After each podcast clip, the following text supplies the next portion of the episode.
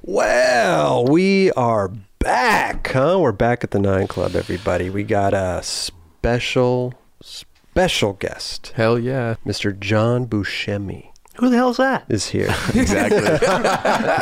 I'd be saying the same thing. Are you kidding me, dude? John Buscemi. I feel like this is the this is the part of the trajectory of the of the show, Uh-huh. like the first you know, the first year or two where Mm-hmm. it's like you know the ep- the oddball episode. You know what I mean? I'm that. You're Like, I'm, the that I'm, I'm, I'm the uh, exactly. I'm like the one like what like. But you're- you- you- and then people start to question it a bit. You know, like I don't know about this show anymore. no, that's not. But true. meanwhile, your episode has like 300,000 views. Yeah, hopefully, hopefully, hopefully.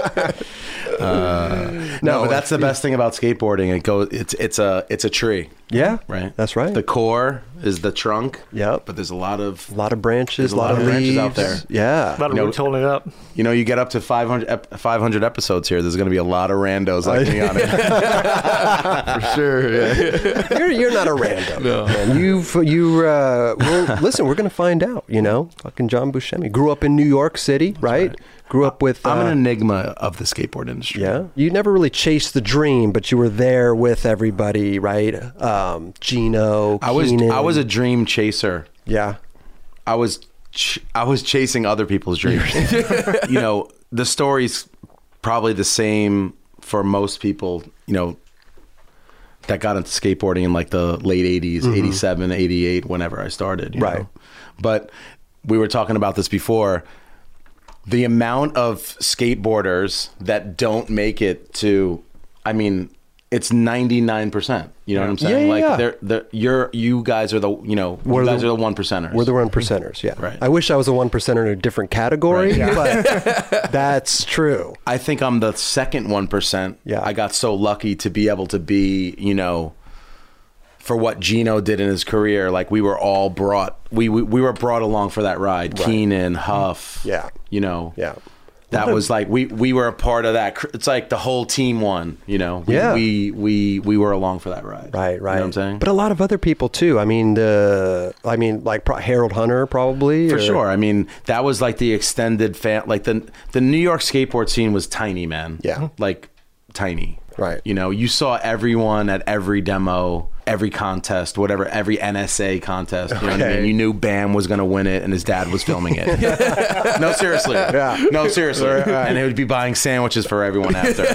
you know, I I never entered the contest. It was like Gino or Keenan ent- entering the contest just because it was like that like like sponsored am contest nsa shit Yeah. Yep. and it was like you'd get to the contest bam would be there with his dad he'd enter street vert and mini ramp and win all three of them All three. just Wow. fucking annihilate everyone Seriously? no seriously Yeah. and he was you know A child. four feet tall Four feet tall. but you know like You've talked to Gino before. You know, Yeah. He's not a contest skater. Keenan wasn't a contest skater. They tried and they'd like, they'd have their moment during the minute and a half. Dude, a minute and a half fucking, or whatever it was. It was insane. Yeah. I mean, you see s- even the Street League now. It's completely insane to have that type of consistency. oh, for sure. It's ridiculous. Right, right. But back then, like, there was dudes like Bam and I forget the guys' names, but that had that back then, Yeah. which was psycho. But then in the in the parking lot, like Andy Stone and Scott Johnson and fucking Gino or whoever was like they were crushing people's lives. you know what I mean? Like, you, like, you know what I mean? Yeah. So, you grew up in such a great fucking era, great time out there, you know, with those dudes and everything. Yeah, it was uh, it was amazing to be a part of that ride, you know, and film helping film these guys and being a part of, you know, just seeing the first box come, like the tracker box, you know, like oh, sh- like we all won, like yo, let me get let me get a sticker, you know what I'm saying? Because back then we didn't have any money, like to have a board, you know, you had your Nodis Mini for like six months with fucking duct tape all over it, and then like your boys getting like four boards, you're like. Let me get Dude, one. what the fuck? Yeah. And like to be able to have one back then, it was it was it was insane. Yeah, I bet. You know what I mean? For sure. Having a new. bo- Do you remember? I mean, it's so amateur to talk about this, but to remember like getting a board, like just Mm-hmm. getting a new board was like, The best feeling. and didn't happen often. Well, what was your favorite company back then? Did you have? Did you guys have? Well, I started in 80 like back half of 87 Mm-hmm. early oh the summer of 87 or 88 was really i think when i got my first board it was it was so terrible it's so embarrassing Oh, let's hear it. i had a dwayne peters skull skates board Oh, wow. which was like a fucking like pool killer pool deck Why did you get that? What did Beca- you? I'll tell you why. okay. The the skate shop in my town was called East Meadow Mower and Bike. Okay, bike shop, Okay, bike shops and mower, dude. lawnmowers. lawnmowers, bro. Like the sickest lawnmowers, and then bikes.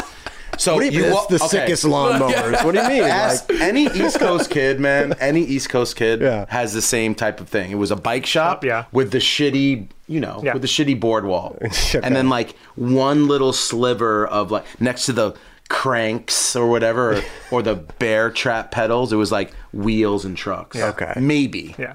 Or they were already set up, which was like, No. it wasn't great. No. And then you had Harrow. Okay. I don't know if you remember Harrow. Harrow made bikes. Bikes. So if you were in a bike shop, they had the Harrow skateboards, and they were actually pretty Oh, yeah, dope. The Harrow flight deck, Right. It was pretty dope board. And then there was a bunch of pool skaters in Long Island, I guess, and there was like a bunch of pool board, like big, hunky, nine-inch fucking monsters. And you gravitated. I just towards gravi- I gravitated towards this black board. It was black. It had the white skull on it. It was just better than the rest of the crap that was in there, I Okay. guess. And it had some cachet to me. Yeah, And I got it. you got it. I just got it.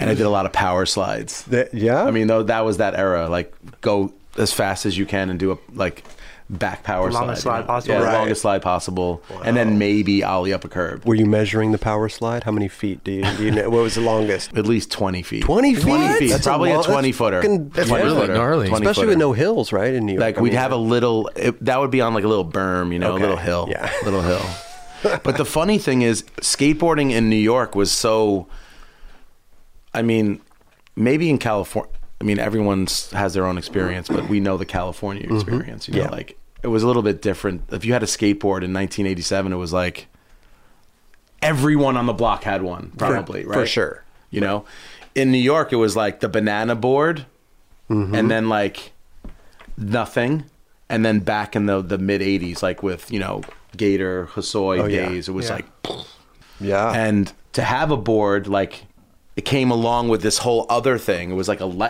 like it wasn't just like having the board it was like your life you were a, this alien person you know what i mean Yeah, yeah. and that's how we felt and then we were like in these little packs i remember I remember this guy Mike Janicek. Uh, it's fun. I hope he's listening because I haven't talked to this guy in like fucking thirty years. Probably. Oh, wow. I don't know who got you guys into skateboarding, but we were we were getting into it a little bit. But then it was this alien. wh- I call him an alien. He landed in our town. yeah. You know what I mean? Straight up, like right? straight up landed in our town with the fucking flop, the the blonde flop, OP shorts. Was he w- from the West he- He was Coast? from the West Coast, and he was a military bu- military brat. Oh. So in Uniondale, Westbury area, where we grew up in Long Island Mm-hmm. in New York, there was a military base, like Marines and Navy, I think. Okay. And this dude just like moved into our town, went to our school, showed up to school, like, like. Like those old like Tony Hawk vibes, Yeah. You know the flop, Right. bright clothes, and a skateboard, and we're just like, like zombie to this kid. Really? And we just like gravitated. It's like sixth, gra- seventh grade, but we were already kind of into it. My boy Alvin had like the Veriflex Veriflex board. Mm-hmm. I had this like Dwayne Peters board. Terrible. no offense, Dwayne. But then he, th- it was like the Oracle, man. It was Yeah. like, okay, I gotta hang out with you, and then it was like. Okay, we saw you, and now you're showing us what you can do. Just mind blown. Like the guy's doing, like ollie, like putting the board on its side and ollieing over it. like seeing that was just like, you guys weren't there yet. no, we No. were power sliding. Yeah, we were I like was gonna power say. slide crew. I think the name of our clu- crew was power slide crew. Power slide. no, it's enough. PSCs. No, it's- exactly, exactly. But it was kind of sad where, well, it was power slides, ollieing up a curb, and then straight to the launch ramp. So, so these kids were ollieing over boards on the on the way. Sorry, we'll give you your gifts in a second. Oh, you got it. Oh, No, we have a gift. We have a couple gift. gifts. Let me finish okay. this, yes, sto- please, sorry, please, this please. story. So they led us to this jump ramp, which, what the fuck is that? Never even seen Never seen a jump ramp. It was all about power slides because we didn't have. There was no point of reference. It was like I can't even remember why I got, I bought a skateboard. No. I think it was just because maybe my boy Alvin and that like that side of the crew they were just like bought a skateboard. Okay. You didn't want to get a lawnmower? But it was no like video. Yeah, I didn't want to buy a lawnmower. exactly, exactly. But we were our crew did the BMX thing for a few years. Oh, yeah. I think mo- not most. I think, I mean Gino and Eric and those guys were doing it, and then Scott and Mm-hmm. skate. I think like if you were a kid from Long Island, bike was a transportation thing, and then like the freestyle, we were doing like endos, and we Oh, okay. had like a I had like a Diamondback Mike Dominguez. Yeah. with a rotor The gyro. the gyro and you'd fucking do like tail whips and shit. We weren't great, but that was part of the, the vibe. Okay. And that, I think a lot of kids that got into skateboarding on the East Coast was because of BMX, because of Yeah. that. th- They were related a bit. Okay. I don't You know bought if that them at the makes same sense. store. Well, you bought them at the same store for sure. Yeah. Maybe that is it. Yeah. And then this kid shows up. He takes us to his launch ramp in front of his house, and it was just like, I mean, you guys remember? I mean, maybe I don't know if you did. You ever? I, did you I, ever- I you came in it- a little you- after, right after. Yeah. I remember the jump front days. it, it took over your life. Yeah. Were you going off the jump ramp right away? I or was like- I was doing like you know like gorilla grab, Oh. fucking frontside air gorilla off the ramp a little bit. Okay. you know Off the edge of it. off the edge, off the edge, off the edge, and then it was like you know I, I had a cu- I had a little arsenal. Yeah, your little bag. My meth my my method game was was pretty tight off the jump ramp. Oh. Eventually, Okay. and then the jump ramp turned into you know over things whatever. We'd put a rail slide bar down the back of it, so you Mm-hmm. Oh, yeah. would jump off onto it and Slide do- down, Oh. yeah. slide down it. PVC coping. PVC code. Remember, just talking Roger's language. He knows this. Yeah. We, we all, all it's parallel universe. Right, man. right. We all did the same shit at the same time. Exactly. So anyway, so the jump ramp, and then it turned into this this guy's brother Chris Mm-hmm. built a fucking mini ramp in the back of their military house. Oh. and then that just became like the. That's another alien. That's the spaceship. That's- so they were aliens, and then the fucking spaceship landed. No, seriously. Think about a six foot, perfectly built mini ramp, like in the East Coast on Long Island. Yeah. Like it, it, it shouldn't have existed. No, I mean, it, Yeah. maybe there was that was the only one, maybe in the whole fifty mile radius. I don't know. Right. Maybe I'm uh, probably not. Maybe there was some more, but that was our experience, and that's where I met Gino and Eric and Ian Goldberg and all these dudes from Westbury that were like, they were already a year ahead. Oh, they were. So you know back then, like if you were a week ahead, Yeah. you were just fucking killing people. Right. Yeah. Right. So these guys are a year ahead. Mm-hmm. So they're already like ollieing out of the the the, the mini ramp, and you Oh, yeah. know, they were just amazing. So we just kind of. And back then it was like like ten people skateboarding in a ten mile radius, so we just were instantly we're best friends. Right, Like, right. That's it. Well, because Long Island too. I mean, Gino and everything. So you must have lived close to him. Yeah, right? I just mean, one the next town over. Next town Yeah, over. And then we it's funny that summer we met the next year without knowing we're going to the same high school. And we were in Oh. the same high school and then we just became we actually didn't like each other at first. It was funny. He was like this like I know Gino's watching. um, we were both like class clown competition. Oh, really?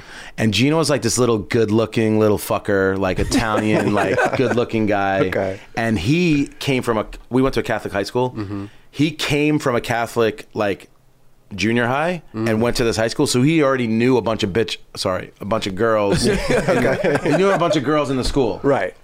I came from a public school. I didn't know no. I knew no one there. Right, But I okay. Mm-hmm. was a skateboarder, whatever, and we kind of all were latched together. Yeah. And Gino used to like fuck with like girls in the classes and shit. We were like, "Who's this mother? This dude?" I saw him. At, I remember I saw him at that ramp that one day. At or the whatever. spaceship, yeah. I saw you at the spaceship, and then it turned into like you know, Good friends. yeah, we were like, yeah, we're fucking family now. He's Yeah. my brother. So funny, like the origins. I love it. Yeah, I mean it, it's funny because on the East, Co- a lot of people probably have these same type of stories on the East Coast Mm-hmm. because these were like moments that were happening, Yeah. you know. And then, you know, throughout us working our way into the skateboard industry, you know, through people getting sponsored and da da da da da, and also getting older, we were like 15, 14, 15. We weren't going to the city yet. And then once we were in ninth grade, we are like hitting the train on, on the Saturday morning. We're at the Brooklyn Banks. And then you like see this guy named Jeff Pang. Oh, right. And you're like, okay,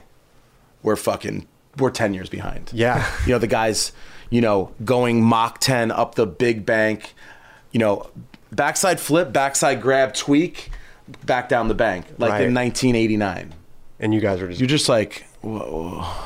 like, I just, I like learned to Ollie down three stairs. You know what I mean? Maybe I landed a kickflip like after 45 tries right onto grass. And you guys are kind of like this in the same age, right? You're kind Absolutely. Of in We're all the same age. See, yeah, But so the city kids were so far advanced, and you'll hear this story from from everybody.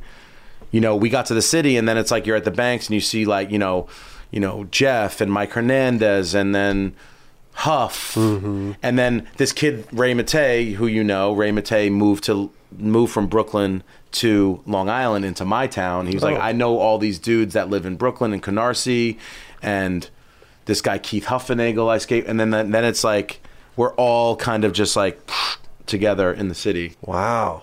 To see how far ahead those guys were again was just like cr- it was nuts. Yeah. it was completely crazy. And then you know we'd sleep over Huff's house, and Huff would come to Long Island with Keenan and sleep at our house, and Okay. Mike Hernandez would come to my house, and you know it was like this kind of like it was so funny to see. Like it was like the fresh air fund. Do you know what that is? No. Like like like we get like take a kid from the urban environment and take him to the suburbs and like some like white mom cooks pancakes for them. That was like the shit.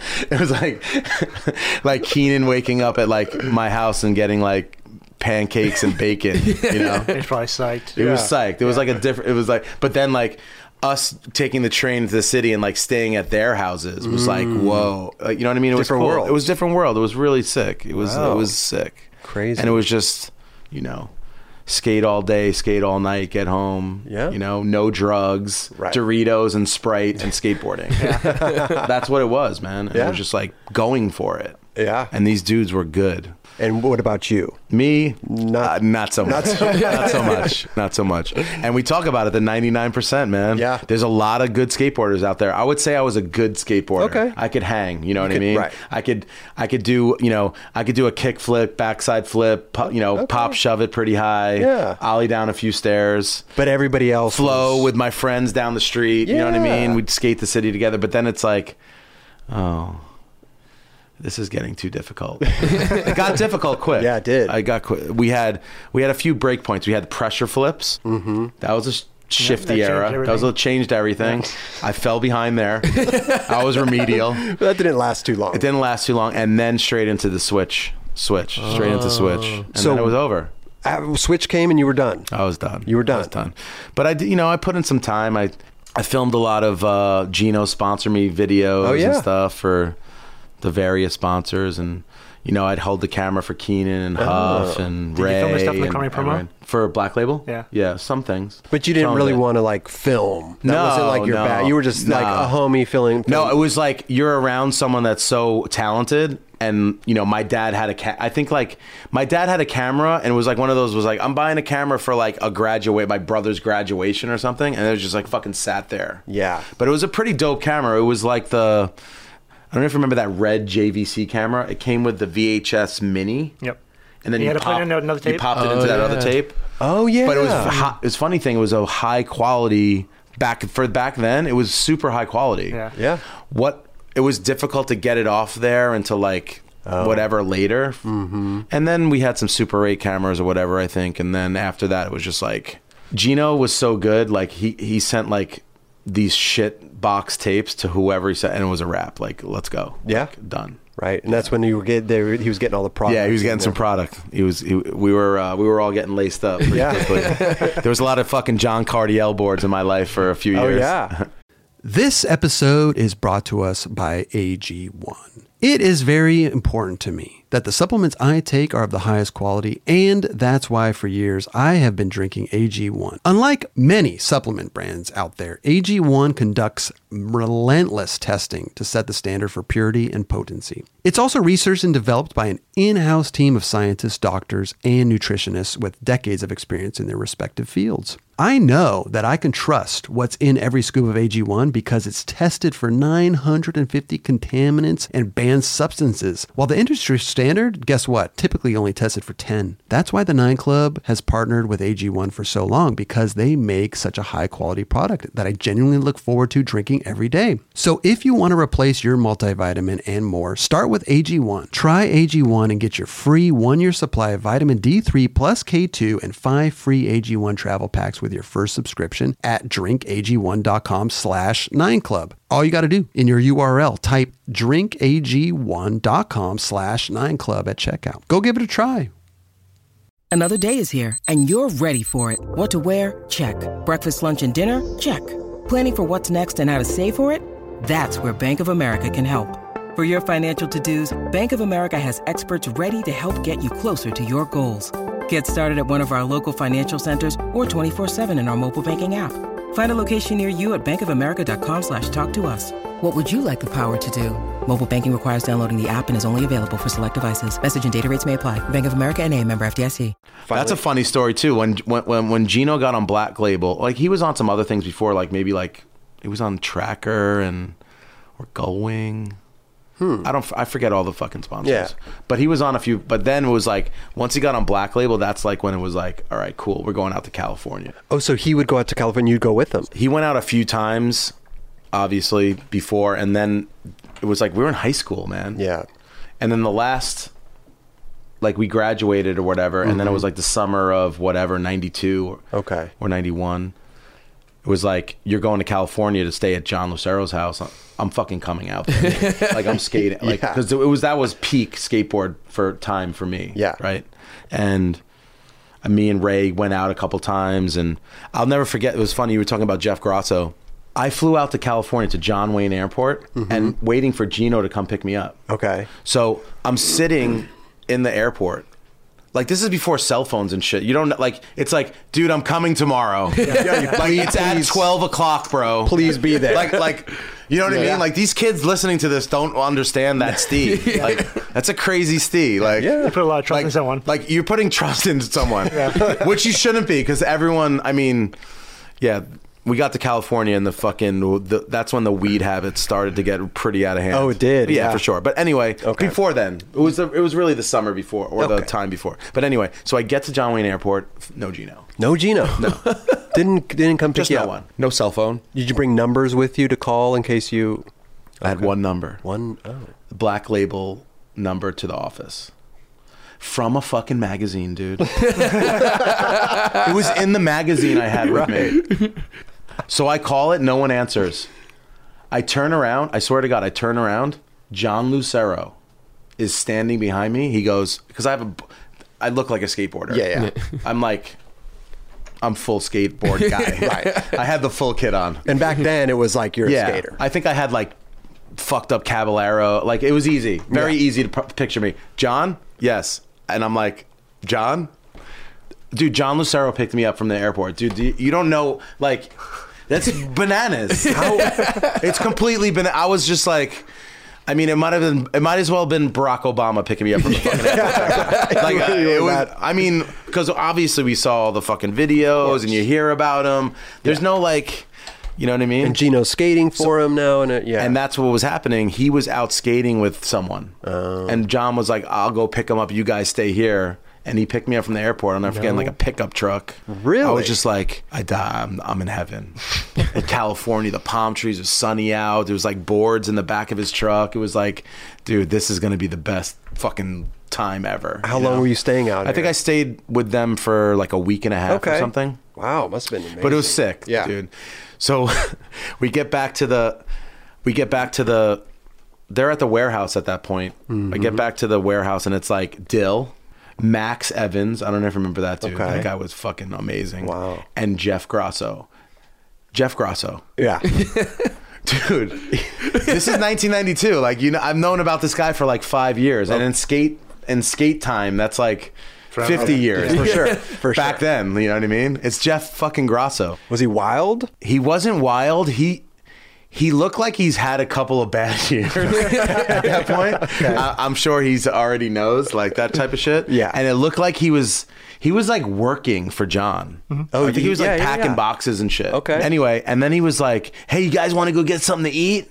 And we're like, "Yeah, dude."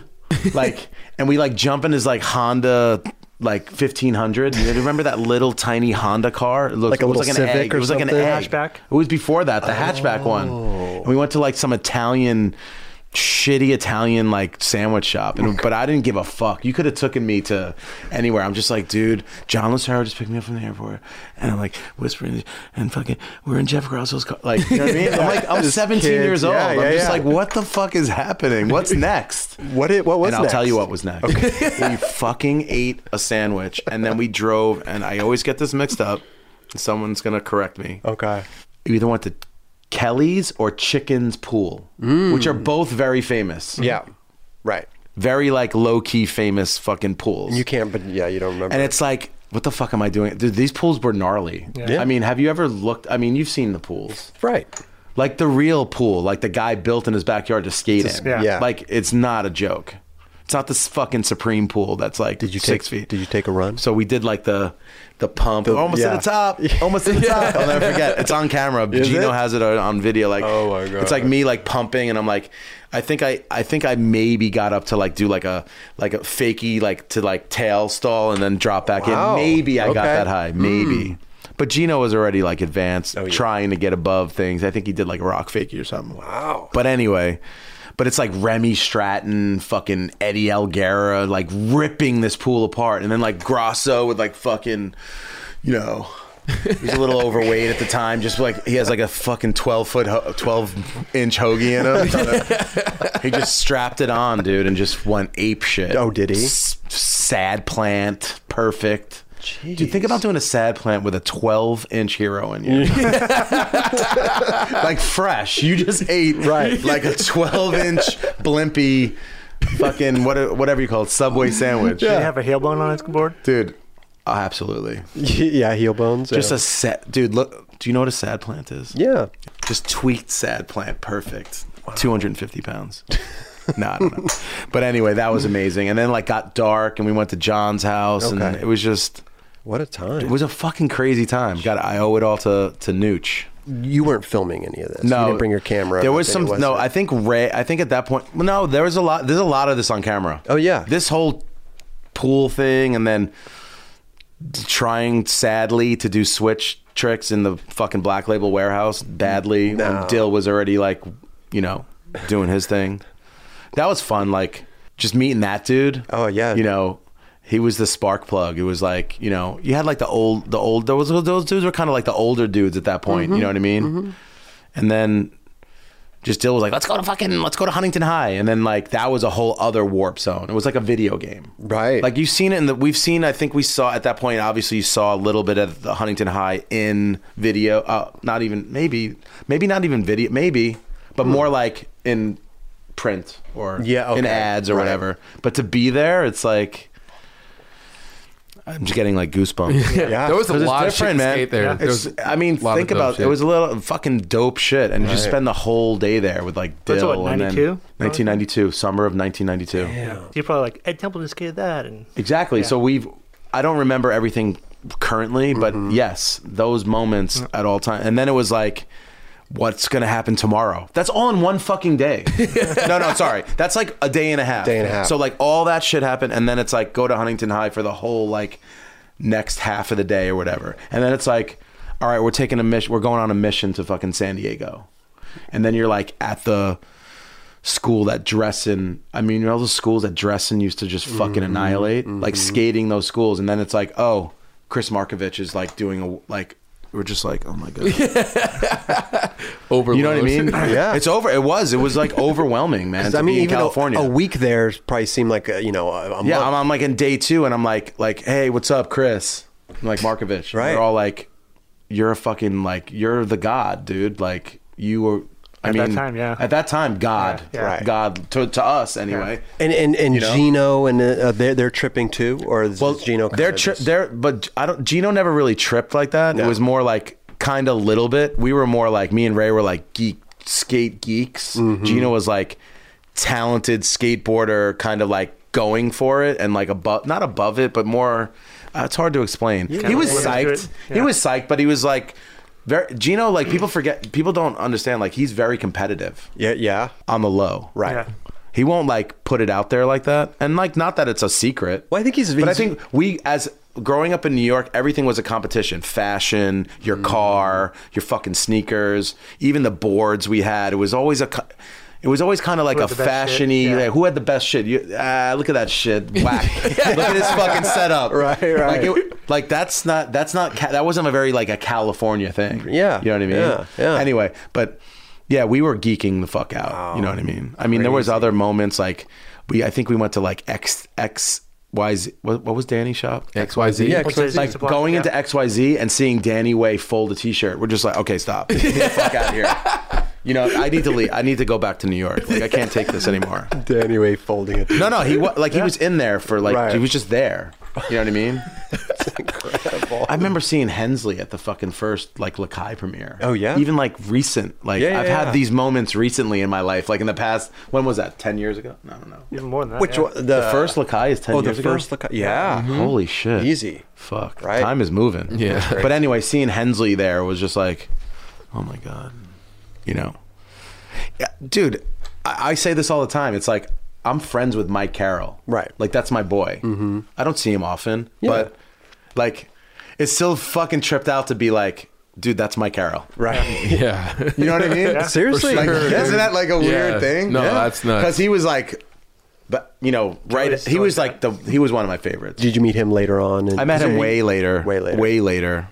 Because then, like, I mean, the story keeps. I mean, you know, after this, you know, went back to the East Coast, and then we. It was kind of all like part of Gino's journey, like the California part of it. Yeah. Because we were in New York, so like we'd come out and like things would change. Like, okay, now I live in Huntington. Oh, you you moved to Oh. No, I'm Huntington? saying Gino. Like after the summer I went to college, he moved. He moved to California that next summer, and he lived with Keenan and Eric Pupecki in Huntington. And then it would be like, I mean, the, just the craziest shit. Like you'd be there, and then like Drake would show up, or you know, uh, not Drake the rapper. Yeah. Jones. Jones. you know, or um, fuck, I'm trying to remember some of the people that came through. Just to s- just to be in that mix, it was just like kind of magnetic. And then it went, went from Huntington to they all moved up to Hollywood, Right, And that's but between then, I'm leaving a big part out. Between he was on Black Label in Huntington, then he bounced to go to 101. Oh, yeah. But he still stayed there or maybe moved back to the East Coast for a minute. Mm-hmm. And then like then you're in the World Park. Like then Yeah. you're at work like then it was like okay, now I come to Cali and I'm not going to Huntington anymore. I'm going to like El Segundo to like World. Yeah. And just think about how many skateboarders in the world. Like I'm still a geek fucking skateboarder. Yeah, yeah, yeah, it's like, dude, I'm at World. you know what I'm saying? Yeah, yeah, Like yeah. no one else is. I'm here. I'm with Matt Naylor and fucking, you know, whoever the fuck we were with, Keenan and and then like Rodney Mullen is like talking to you, and then you're just like. Push it. Exactly. It's just weird. Right. But how did that feel when Gino moved and, you know, now your boy's out there? It was and not you're fun. It wasn't great, man. It was like your Yeah. one of your. It was like your brother moving away. Gino has always been one of my favorites, but like, did you could you tell something stood out from him, like his style? Always from the beginning. Yeah, because Always. Yeah, back then obviously Always. his tricks were good, but you could tell back then his style was just Completely. Yeah. Always. And everyone always noticed you always noticed something. You didn't quite know what it was back then, Mm-hmm. but it also came from like everything he does. It's like a fucker, man. Like everything he does is like s- stylish. yeah. Yeah. It's funny that I, as long as I've known you, I don't think I've ever seen like skate clips of you. I'm in chomp on this. really. oh, you were in chop on this. You Wait a should minute. edit. what I, you should edit my trick into this fucking thing. I'm. let's take a moment and watch Let's this. take a moment. Yeah. Wow, that was amazing. Holy shit. That was incredible. So, So- but seriously, I didn't even know you were in chomp on this. So what did you do? I was in. I was in L.A. okay. Were you in the fat boy section? I was in the fat boy section. That's right. Oh shit. Uh-huh. I was. I do. I kick my board out. You know the trick? You go up a bank, you kick your board out, and then you throw it back under your feet. Mm-hmm. Got you. I don't know Okay. the name of that trick. I used to do that trick all the time. Uh-huh. It was just like one of my. One foot off, one foot on. Kind of like a sweeper. It's kind of like a sweeper to fakie, Oh, got you. Okay. but I used to do it really well. yeah. I just had that trick down well. You know, maybe being at the banks, fucking around when I was a Right, kid. right. Anyway, so Gino went to do. I think he does a big backside. Th- do you remember Gino's part in Chomp on This? It's Yeah, one trick. uh, He does a big sweeping uh, th- back tray through these bushes Yeah. up a bank in San Diego somewhere. Okay. Yep. So I was there and I'm like, dude, you, Ty, let's go. and he filmed He me. filmed dude. you, yeah. I, I think it was second try. Second try. Second try, real slow and Ty, fat. lo- Ty loves those. fucking quick real slow, slow. and fat. It was like like it's like cooking bacon on Sunday morning, real slow. That's what it looked like. I gotta go rewatch this. See what 'cause people I don't remember. what people forget is when you when you you get to 300 pounds. Okay. Okay. And you're doing a aggressive sport like skateboarding, which there's a lot of mo- quick movement.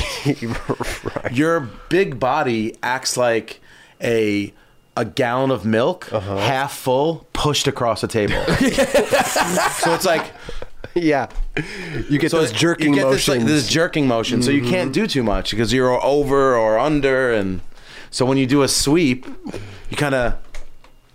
it works. It That- works was for that- that, body type. was that the That's a tr- heaviest? That's a, skateboard trick that, that works with my body type. Was that the heaviest you you got? Three hundred pounds. You were no, I'm 300 right now. Are you serious? Yeah, I'm 300? You don't look 300. I've been three. I've been between 290 and 305 for 10 years. Really? I don't look 300 though, right? No. No, Oh, I'm Oh, no. like a 250 guy. Yeah. I'm like a 255 Right. looker. But even then, guy. like you, you, you I but think you, it's the bones. I so got- I'm big you got Oh, boned. big bones. I'm big Yeah. boned. You're a big dude, but you're not. You don't. Yeah, you're I'm a not sleeper. they call it a. Sl- I'm a sleeper. Oh, that's what they yeah, call that's it. what they call it. A sleeper. sleeper. Let me give you your gift. yeah. Oh, Ooh, What we got here? look at this. Okay, huh? look, listen. Do you drink, Kelly? I'll have some s- every now and then. Yeah, Kelly don't We drink. we we've heard that. We've heard some things. yeah. But I can keep it. I can hold it down here. Maybe just maybe sip a sip. This Oh, is a a sip. sip. Yeah, This yeah, is yeah. a sip. Yeah. What do we got here? Okay. What is this? Uh, This is tequila top tapatio. Okay. Okay. This tequila is not sold in the United States. No. It's only available in Mexico. Uh, Okay. And this is the number one tequila amongst most cartel bosses. Really? This is what the bosses drink. oh. Whoa. And I'm I'm a boss. I think you are. Yeah. Yeah. yeah. you're I'm pretty- bringing this to a couple of bosses to Wow. drink. Hey. Thank you, Thank bro. Look at this, man. And the reason I'm giving you this is a re-gift. Oh. Okay. You're regifting. Okay, I'm re. No, no, no, no. Most people who regift is like you regift like a, shitty- sham wow or like a, a fucking or you regift like um like a, a gift basket's the number one regifted thing Is in the it? world. Like you get a shit fucking cheese, and Cheese, cracker bullshit salami, with like a yeah. the summer sausage Yeah. and like a bad wine. That's a regift. Okay. This is I do the regift of the opposite nature. Oh. I take the best thing that I have in my home, which is probably that, and I gift it to you. No way. That's how my regifting works. Now, let me ask you a question. Are we, i should we open this? Or is, is this a shelf thing? No, should we I think put it on the I- shelf? you- This is or a top shelf. I think you should have it here, and then maybe when there's a moment that you think you should be drinking it, or a guest is like very, you know, is a drunk, maybe you give it. or should I take this home and, and put it on eBay? what, are, what are we? What, Well, what- that's the thing. those It's, are it's, the- it's the value is probably only a few hundred dollars. oh, So okay. it's only a few hundred dollars, but that's not the point. The point is the the This is the, the- liquid. Yes. You should you should drink it. should we just try a shot? should- Should, should we yeah. all like take a little sip right I now? want to see you take a shot of that. Should we crack it open? We'll have a little party. I'd partake. Kelly, will you grab a couple glasses for us to, uh, you know, We gotta mix it with Lacroix. Pamplemousse. apple mousse? Yeah, That's my favorite. It's- it's flavor. good, yeah. and, that- and It's you really have the good. board behind us. Yep, yep, yep. Apple mousse. Is that an actual chocolate board? Yeah. Yeah. Wow. The Crob. All right, let's Is that see. was this. that a bestseller for that quarter? They had to buy a couple pallets of it. People are addicted to that. Whoa! stuff. I'm not. That's not a joke. God man. damn! smell like? pass Are me, these pass clean? me your cup. Are these Joe. clean? yeah, these are clean. Okay. Right. I think so. I'm uh. No, what do- they're is clean. that is that It's okay? clean. It's got a little Totally clean. It Yeah? has a little- Okay. it has a It's got a little little water weird stain on the wo- bottom of it, but It's uh, fine. I'm, um, it looks like a cocoon, but it's okay. all right. There we go. Do you want a bit? How much? No, do you no, no, want, there's John? just one a little ounce, bit. just one okay, ounce. I'm kind of dripping the. thing. Raj, give me your- give me your glass here. We'll see what. Oh, Kelly, where's your glass? Oh, yeah. Are you gonna? Are you gonna? Yeah. Take it- There you go, Raj. Where's the, the lime and Or salt? the oh tough guy shot. Thank you, Kelly. I don't think we should shoot it. I think we should sip it, Sip like it? gentlemen. Um, Okay. There you go, for the Kelly. next, uh, but we can cheers it Thank up. you, bro. Oh yeah, Good to hold see on. you guys. There you go. Cheers. Cheers. Like, all down Cheers. below. Thanks for Cheers, having me. cheers. Thank you, Cheers. bro. Let's Cheers. take a little sip of this, huh? Let's see what this is all about. Wow. Butterscotch. and and very uh, very smooth. It's very And then you get a lot of it later. Mm-hmm. Do you feel it? That's nice. That's It nice. finishes. That's really It nice. finishes later. Yeah. Yeah. I'm gonna have to take this home. Sorry, sorry, Raj. Sorry, Kelly. I'm gonna have to And if say- you if you like these anejo, this extra anejo, it it tastes like a whiskey I feel drunk. I feel a little drunk. already. It's the first Yeah. Oh, time you've yeah, drank in a wow. long time. Yeah. So, John, let me ask you a question. I think you, you just feel drunk immediately because of the feeling in the throat. This is like the thing you sip on. Yeah, you don't take a shot of this. No, if you shoot this, no. you're just You're an idiot. You're an idiot. You gotta enjoy that. So this is great. Thank you so much. My John. pleasure. This Enjoy that. is amazing. Yeah, Yes. thank you. So um, let's go back to uh, where, where were we talking about before we all got drunk? What was it? What were we? Uh, what, what were we? Uh, I don't know what we're. There was- uh, Oh, so you were you uh, you didn't finish college. we were all working odd jobs and shit. You know, like the life of a skateboarder. Mm-hmm. You know, I think I was working at like a yogurt shop or I. W- oh, sorry. We all worked at this bowling alley. Oh, really? Mm-hmm. Because it was night. Because it was at night. Oh. We were always looking for the night job. Okay. And the bowling alley was good because you got a bunch of tips. We were like waiter slash like you're always like working with the people in the lane and Yeah. the birthday party and shit. It was just a good job for a skateboarder. Okay. Like the night job. Oh, It's sick. Like all our friends that are skater waiters. We always say Gator skater, waiters. skater waiters. yeah, yeah. I think that's a colorway at uh, at, at S. Skater waiter black. no, because I used to design skateboard part of shoes. the and we'll valet talk about pack. it. Yeah, it was like yeah, it was like we need we need we need a bunch of black shoes for the skater waiters. Yeah, like skater the black suede. So it would you'd skate and then you can go to your valet job or your waiter job and you have to change your Black shoes. Ah. souls, black skater men. waiter. Hmm? Yeah. Did I make that term up? Was that probably? I think maybe I It's did. First, Yeah. time, first time I heard about it. I also invented the term skirbin, What's Skirbin? What? skate urban. Skate urban. which is a category of of skatewear. is it? we made it up though. I Yeah, made I it think up. you I, need thought- some more I think it's in the. Uh, I think it's in the. Uh, I think it's in the Dictionary? Urban Dictionary. Yeah. Look Is up it really? Skirb- I think it might have made the Skirbin. Urban Dictionary. You should look up Buscemi in the Urban Dictionary. Should we do that right now? yeah. Let's look it up right now. Uh, Look up. how do I do it? Do I go to- just, type oh, go- in Buscemi? no, no, no, no, no, no, no, no. Go to go to Urban Dictionary. Oh, I and go go, to to the, the- search field Okay, urban and look up Buscemi and see what it says. urban dictionary. It's probably one of the most amazing definitions of a last name that you'll ever see. Buscemi. A bowl of pot marijuana with cocaine and or Xanax sprinkled on top, named after the god himself, Steve Buscemi. Can you imagine? That's insane. A bowl of pot laced with Xanax and cocaine. That's that's my last name in the streets. Hey man, you trying to smoke a Buscemi? Buscemi? What's good? Yo, after the bar, do you want to go home and smoke a fat Buscemi? Jesus, that Buscemi last night really fucked me up. Amazing. Well, you, I mean, because you had just mentioned your, you know, designer, shoe designer, and all this stuff. You started working for DC. Right. Was that your first gig in the? Actually, skateboarding started to wind down for me, and, Okay. and I, I I I I got really kind of wrapped up in this like hip hop scene in New York City, and that came along with like, you know. Just having like the odd job and like going out. It was all about night, night, the nightlife. Okay. Like skate a little bit during the day, whatever. No one gave a shit about skating as much anymore because it Mm-hmm. was like Gino Huff and and and and Keenan were fucking pro. They were like big pros at this time. It's like ninety five. Okay. I mean that nineteen ninety two to ninety five went pretty quick for those guys. Right. Mm-hmm. Like they were like shot out of a cannon, one hundred one Yeah. snuff, twenty shot sequence, sure. real video, whatever those guys were doing. I forget. I think Keenan. What did Keenan do? I don't Yeah, know. He was twenty shot sequence. Yeah, yeah, yeah, yeah, yeah, yeah, blind. Sorry, Yeah. sorry, I'm Yeah. bugging. Yeah. Yeah. and Huff was doing it. Th- those guys were just like they were out of here, and then like all of us were kind of just turned into. It's not like they were making us skate, but during those days we are all together, and then once your crew breaks up, it's kind of like Yeah. eh, what's happening here? You know, ah, go skate maybe here and there, and it just wasn't the same anymore. So we all kind of kind of went not our separate ways but i got interested in like I, I was sick of being broke yeah.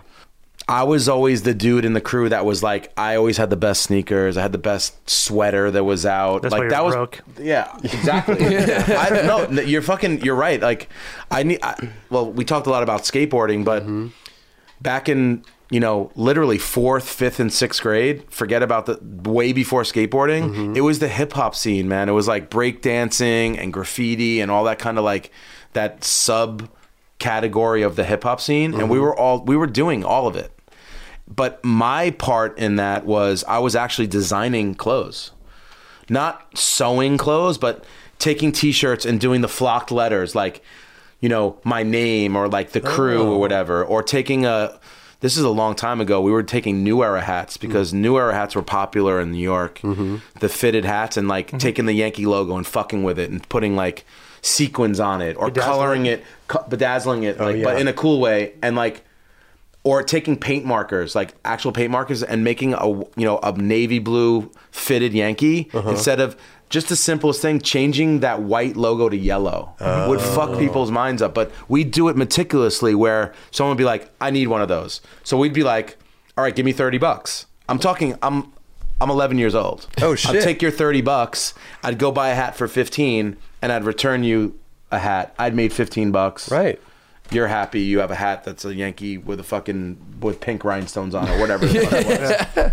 In 1985, like the whole thing, it just went ape shit. I mean, in 1985, I'm 12 years old, and like you have the first Jordan came out, and you know the Air Trainer ones were out, and whatever the flights came out the next year, and then sneaker, and then the shell toe, and all the Adidas shit. We were just like, that was part of the uniform of the hip hop shit, and then I gravitated. That that's when everything changed for me. Oh yeah. so it was like design shit to make money to buy sneakers, or shovel fucking snow to ma- to make money to buy sneakers. I'm 12 years old, or rake leaves to make money to make, or do whatever it took to be the flyest dude in the neighborhood, have the best sneakers, the best sweatshirt, the best hat, the best sheepskin shirling in the winter. Yeah. That was was- that was my whole mission to be like the flyest dude, and then that was like part of our ethos. Okay. that's Okay. always been a part of the thing. Yeah.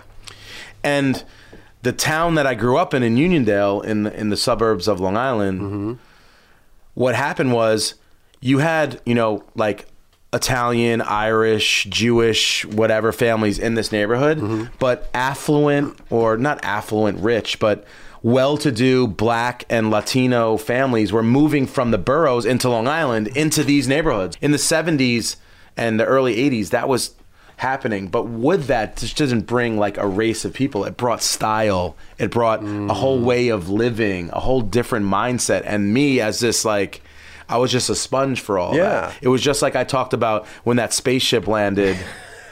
Right. Like I was influenced by that. I was Spaceship, very, yep. you know what I Yeah. mean. But before that, we were just these like little hip hop, like hip hop breakdancey, graffiti, like weird kids. Okay. you know, with with BMX bikes. Right.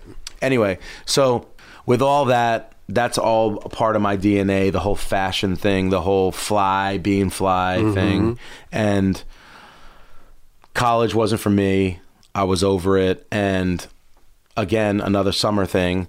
I'm out of college. It's the summer. Everyone's out of school, like back from college or whatever. And we're at my friend Eric Rossetti's house. Okay. He, it was so weird. Like, it's funny, like, immigrant parents, this would never happen to me. Like, my family would never stand for this. Like, his mother started dating. She was divorcee. She was dating a, a guy. She's a immigrant, like a, a Italian. Uh, she's from Italy. Okay. And she was dating this guy, and she like left the house to Eric, like a s- like an eighteen year old skateboarder. What? So we all just like base. It was like. it was, skate house? it was like a skate house. It was the fucking skate house. It was the Crazy. gravity bong house. The mom was never home. She was never there. Anyway, it was the gathering point for our entire crew. So anyway, I'm in college for two years. Where I'm at this house. It was like a big party, and one of our friends, uh, not like a, a friend from like like the immediate crew, but like kind of from like the secondary, like a dude that we knew. He pulls up to this party in a fucking Ferrari. Okay Damn. another spaceship moment for me. this guy gets out of the car, and this guy was literally like one. Of, he was actually in one of my. He was in my high school. Oh. he was like one of the dumbest motherfuckers I've ever you'd ever meet. Really? Mm-hmm. Super like jock dumb motherfucker. Very talented football, lacrosse, all that shit, soccer, but just you're a fucking idiot. Yeah.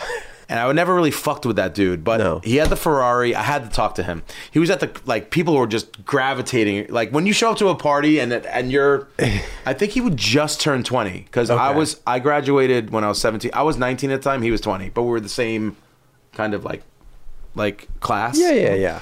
So everyone like ran through him, and then at the end of the day, I w- at the end of the party, I was like, "Dude, let me talk to you." And he's like, "I've been working on Wall Street."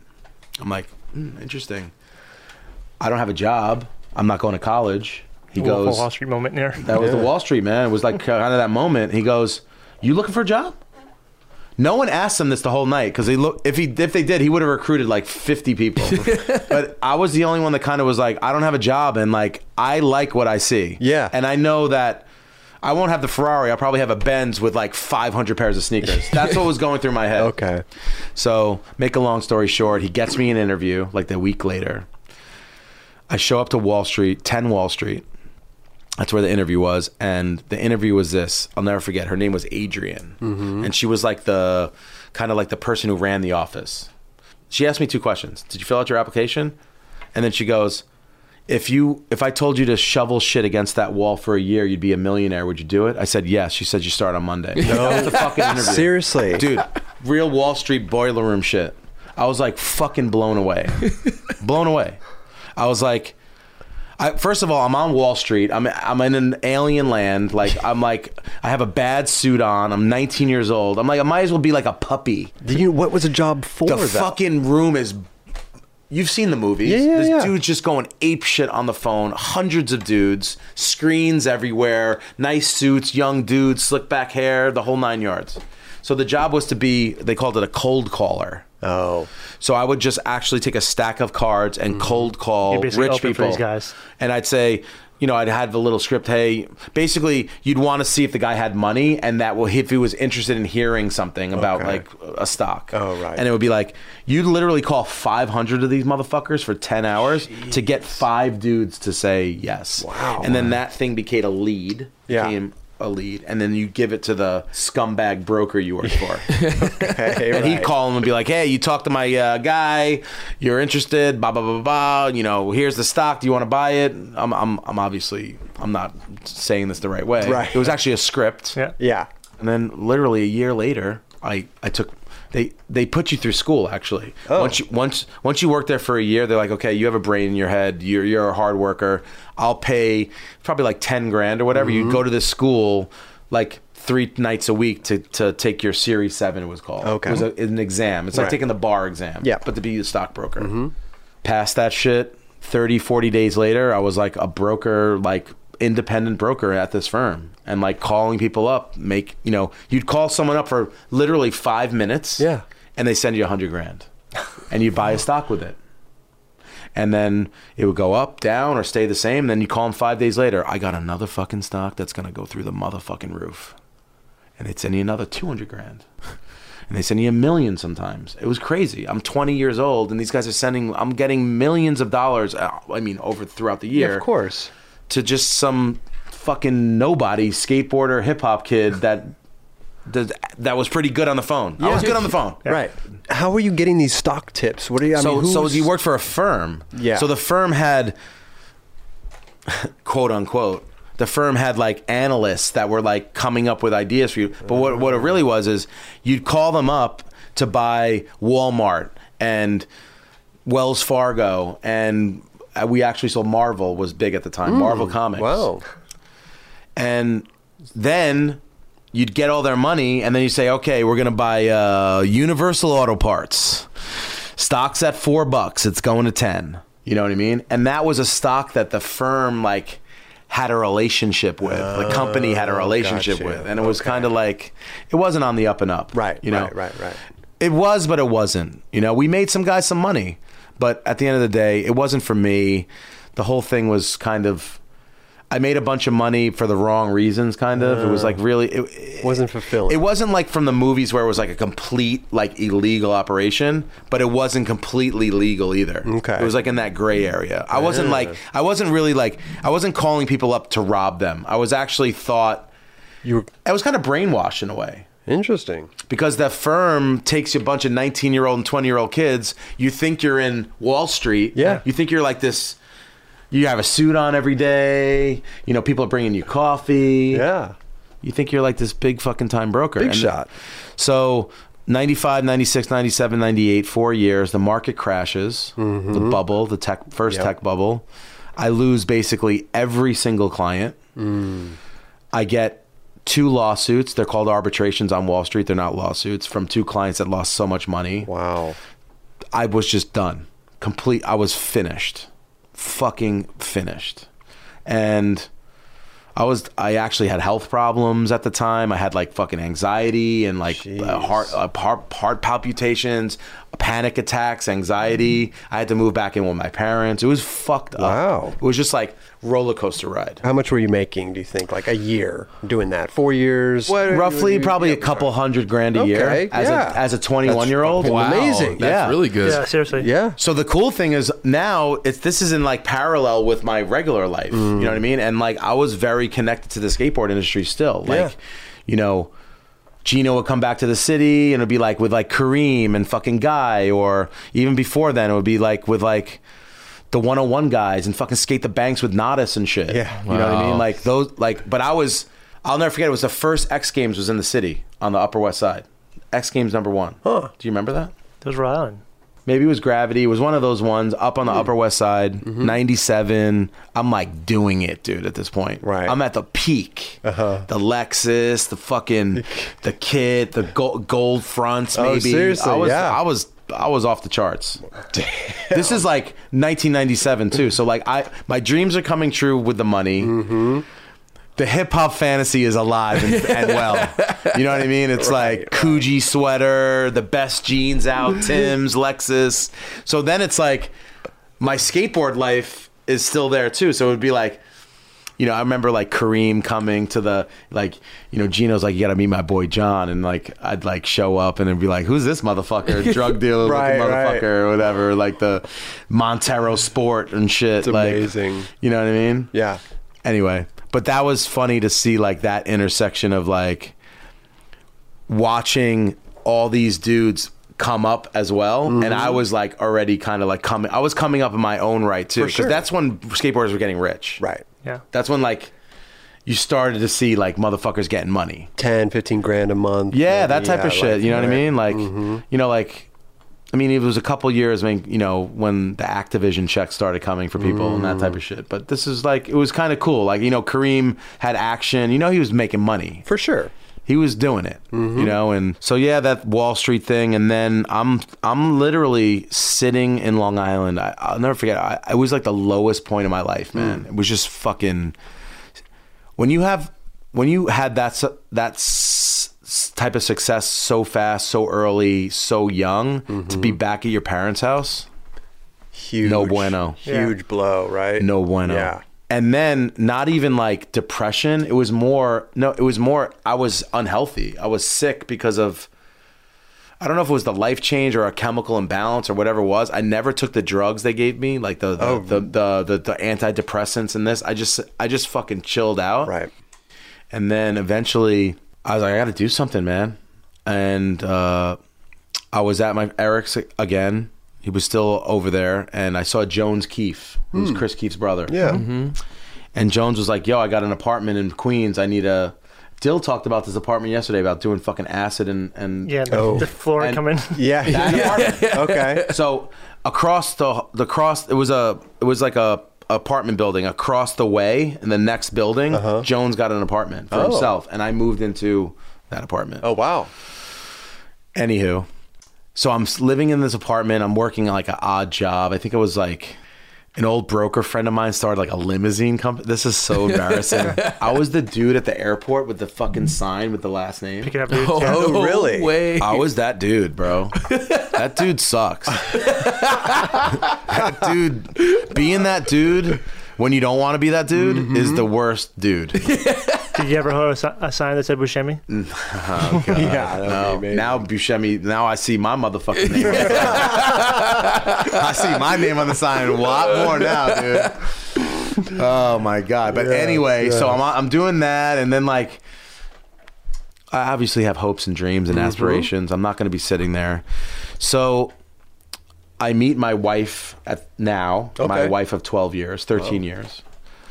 We start dating and she's like we've known each other for a long time. She's like one of the like the homies that I started dating.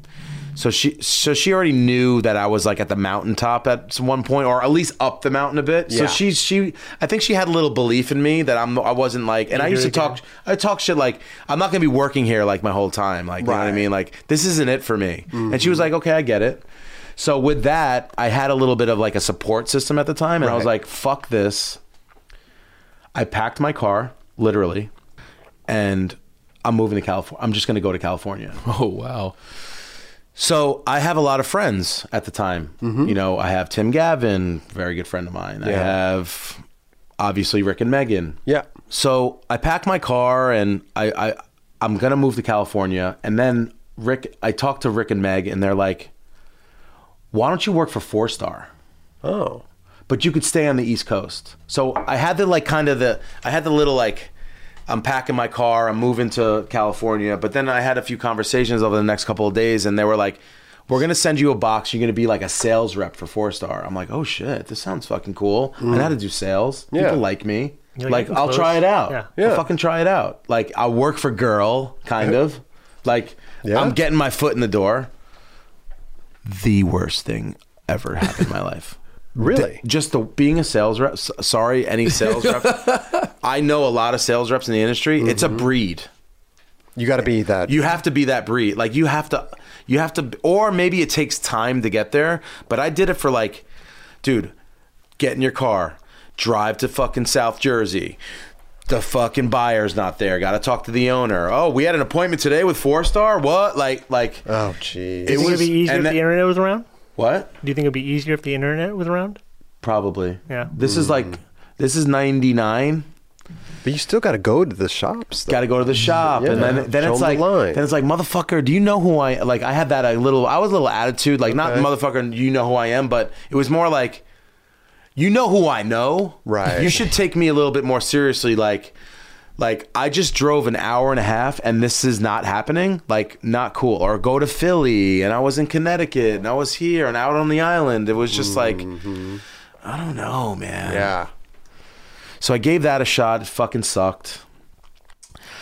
Then Clay. Do you remember Clay? Yeah. Oh, yeah. So Yeah, yeah. so Podium started Clay, and then I kind of got it excited. Got excited because What was they the gave- Asian kid's name that like Sung, Sung, yeah. Sung and Wayne. Mm-hmm. But S- Sung was Sung was designing for DC.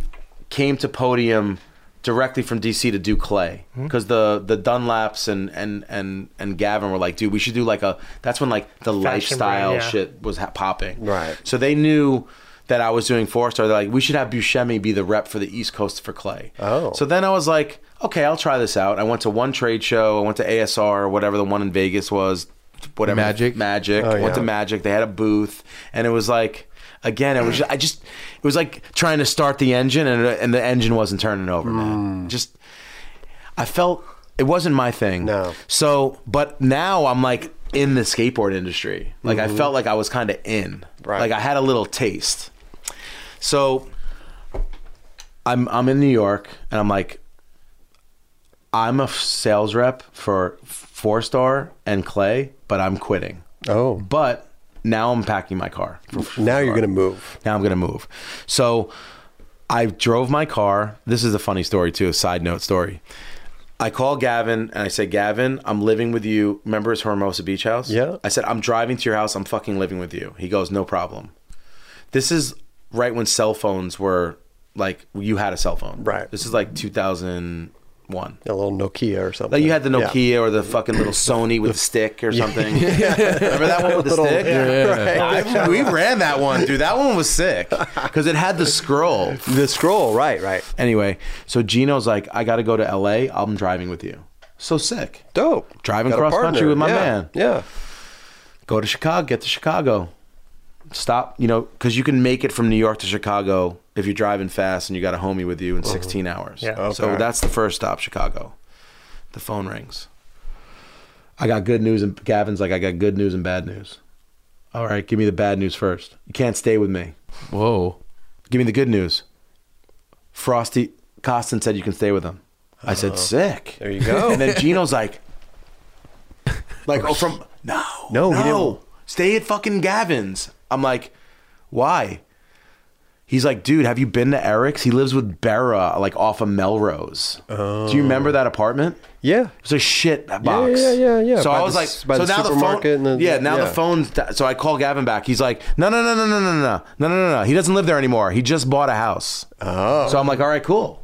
that sounds cool. Sounds sounds better than that. Melrose, so, yeah. So we drive cross country, Utah, the whole nine yards. Uh-huh. We get to Curson. That's where Eric, sorry to blow you up, Costin. Mm-hmm. He lives on Curson Street, and Gino's like, "Oh shit, I know Curson." But then we get to Hollywood Boulevard, and it's not a right on fuck. It's not a left on Curson. It's a fucking right. Oh. Up the hill, so I'm like, "All right, Hell yeah. the house is getting bigger, bro. Up the hill, getting big." And you, and then you guys all remember the house. Yeah. he lived in another fucking spaceship. it was amazing. I've had a lot of spaceships land in my dude. Do you remember the house on the top of Curson? Yeah, it was huge. It was like it was the- on MTV Cribs. yeah, yeah, Yeah. That, that's the one, right? Right. that's where I lived. This episode is supported by Shake Junt. Yep, the company that keeps you going in these streets. Need that perfect grip for your flick? Bearings that just don't stop? Bolts to keep your trucks on tight? Look no further. ShakeJunt.com has what you need. Grip, bearings, bolts, skateboards, rails, riser pads, grip tape cleaner, t-shirts, sweatshirts, hats, and everything else in between. Treat yourself and save a couple bucks by entering 9 Club at checkout. Yep, 20% off everything. Just enter 9 Club, E N-I-N-E-C-L-U-B at ShakeJunt.com. Get there while you can. How long did you live with him? Three months. Oh, that's it. Yeah. Only what what happened to your girl though? Your girl's still in New so I- York. Uh-huh. so I'm dating. I'm still with Maria. She's in New York. She's like, she gave me. It was like she cried. Like it was like fucking tough. But she knew she was like, you need to go find your shit. And I know, I know something is going to happen. Yeah. And the cool thing is, her sister was moving to California. Her aunt, who's like basically her mom, lived in California, out in uh, Corona. So like, she would she knew she'd be visiting and whatever. And then work. then there was kind of talk of like if this works, like you come out, and she was down for all that shit. Okay. So it was kind of it was that was the easy part. I get to California, I have a couple of bucks, I'm very excited, and you start to now you're a part of a skateboarder. And I think Costin was popping at the time. Oh, Oh, I yeah. For sure. dude, 2000, 2001. Yeah. I mean, I know he was popping. Yeah. But I'm saying, but I didn't Like know. Monte But- Carlo? Yeah. Yeah. I didn't Yeah. know. No. I didn't know. No. Mm-hmm. Yeah, yeah. You know what I'm saying? Right. I knew, but I wasn't like. we were watching the videos. Yeah, I wasn't. I mean, I, weren't- w- no, no, I was you still. weren't- you weren't I was still witnessing a it. part of it, but I, you didn't. You would. No one knew it. No one. I mean, you knew, but you didn't know until you knew, right? yeah. So it was funny. Like you get to the house, and like I pack, I put my shit in. Like, dude, this house is gorgeous. Mm-hmm. And like I got the, I have my own bedroom with a bathroom with like a modern fucking, like a modern bed. Right, right. Pillows were buttery. Like everything was dope. You know what I mean? The cleaning lady would come. Oh. I was chilling Yeah. and I kind of worked my way into California. Like I'm there for a month and nothing's really happened yet. A lot of golf, Mm-hmm. Oh yeah. a lot of lot of time at the nightclub. Okay. Tons of time at the nightclub, lots of golf, lots of Were chilling. you looking for something so though, I- or were you just so I was try- kind it was of more of an there? osmosis thing, Yeah. and I wasn't trying to be like, "Hey, you got a job? Hey, you got a job? Hey, you got." I wasn't like that, dude. I was kind of like, "Something's gonna happen," and let me just let me see. Three months go by. Mm-hmm. I'm down to like, I'm on fumes. I'm at this point like, maybe a Western Union from your girlfriend. Maybe you didn't get one. Maybe you did get one. Mm. And I'm a failure again. Just nothing. Can't do it. Uh, it's Thanksgiving right around the corner. Mm-hmm. I think I might have called someone to buy me a plane ticket home, and maybe I maybe I didn't, maybe I did. Okay. but I got a plane ticket home, and it was maybe like Sunday or Monday, and your boy with no job is hopping the fence at is it LA High, the one Okay, the yeah. Um, big fence down like where Beverly goes into downtown Um, Belmont High Belmont, Oh, Belmont. Oh yeah, Belmont, big fence, Yeah. not good for yeah. not not good if Two you're not, fences. yeah, and you got to hop it, and you're not even skating, Yeah. and you don't have a job, and you fucking hating your life, and you're in a Range Rover with Eric, and he's going to hop the fence, and you're like, fuck it, I just came from eating pancakes with you at the griddle, Right. and you had to pay for it, like just not in a good mood. Yeah. I'm sitting at this motherfucking school with like the worst feeling in my belly. and I get a phone call. I get a phone call from Wayan, who was the guy that started Lakai with them, who did Clay with Sung, who went back to DC Shoes. Yeah. I haven't talked to him since I was at Clay, and Clay was like way in the rearview mirror, like a year ago. It was probably a year at that point where I wasn't even working with them. And uh, make a long story short, he's like, we're we just hired a guy from Nike. He is changing like we're changing things around here. They're hiring like new designers and they're looking for someone at the time they were calling it like a trend forecaster. Mm-hmm. Someone who knew about sneakers, someone who knew about like streetwear that was getting popular. Oh. Someone who knew about like you know, I was wearing like Supreme at the time in 2000 and 2001, and I had like seven jeans on. like that was like hot at the time. You know? Right, right. Whatever. I had my shit together. Yeah. I've always have. I always will. I have my shit together. I'm looking for someone that has their shit together that understands the sneaker world. Okay, cool. He's he wants to meet you. What? Yes. so literally the next day, I say, Oh, no, no, sorry. He said he wants to meet you on like on Wednesday. I had 48 hours Right. to get like a resume to like And you get already had down a to plane San ticket to go home. Oh. Diego. I had a plane ticket. Home. Exactly. So you remembered. Yep. I had a plane ticket home for Thanksgiving that Wednesday because Thanksgiving's on Thursday. God damn. I fucking cram this whole thing in. I call Lee DuPont because he's the homie. Mm-hmm. I'm like, Lee, I'm coming down there. I need a place to stay for the night, but because I, have this long ass interview, I don't feel like driving all the way back up. He's like, no problem. Da da da da da. Dude, my res. I got to talk about my resume, dude. Let's hear- my yeah. resume. Uh, I'm gonna shorten the story by half an hour. My resume is a picture of me, which I randomly had that my boy had. A picture of me in front of my sneaker collection, That was your resume. dude. I swear to God, that's my Who puts a fucking resume. photo on their resume? No, no, I don't know. no, how to, on- like, not on the resume. That is my motherfucking resume. Is a picture of me. I swear to God, this is true, and I can find it and I'll send it to you. It's a picture of me like this in front of 400 pairs of like Jordans and Nike Dunks and shit, and my name in the Supreme font, John Buscemi in the red box logo. Okay. and this is what it says: Industry Insider, sneaker connoisseur, overall nice guy. That's my resume. and I printed it out at Kinko's, 10 of them, photo paper, Yeah. and went to this motherfucking interview. And the interview, if people, anyone would go remembers DC, your interview wasn't one person. It's like a plethora. You gotta go through the gauntlet. Yeah. Like it was a gauntlet. Like the HR girl, the fucking the sales guy, the product guy, break, lunch. The person I'm supposed to be interviewing with, Ken, Damon, like meet everyone. Yeah. And another alien moment. I'm down there. I have like I don't know if you remember the porno shirt that Supreme made. They made an all over print with like these naked girls back in the days. I had that shirt on with a sweatshirt over it, so you only saw a little of it. It's a pink. It's a pink T-shirt. Okay. Mine, people, minds blown. Yankee fitted, seven jeans, and a pair of like the rarest Nikes that you've never seen, like Air Force Ones from like London, whatever. okay. So I'm walking through like I'm I'm dude, I'm at the interview. I'm like doing my thing. Right. You know what I mean?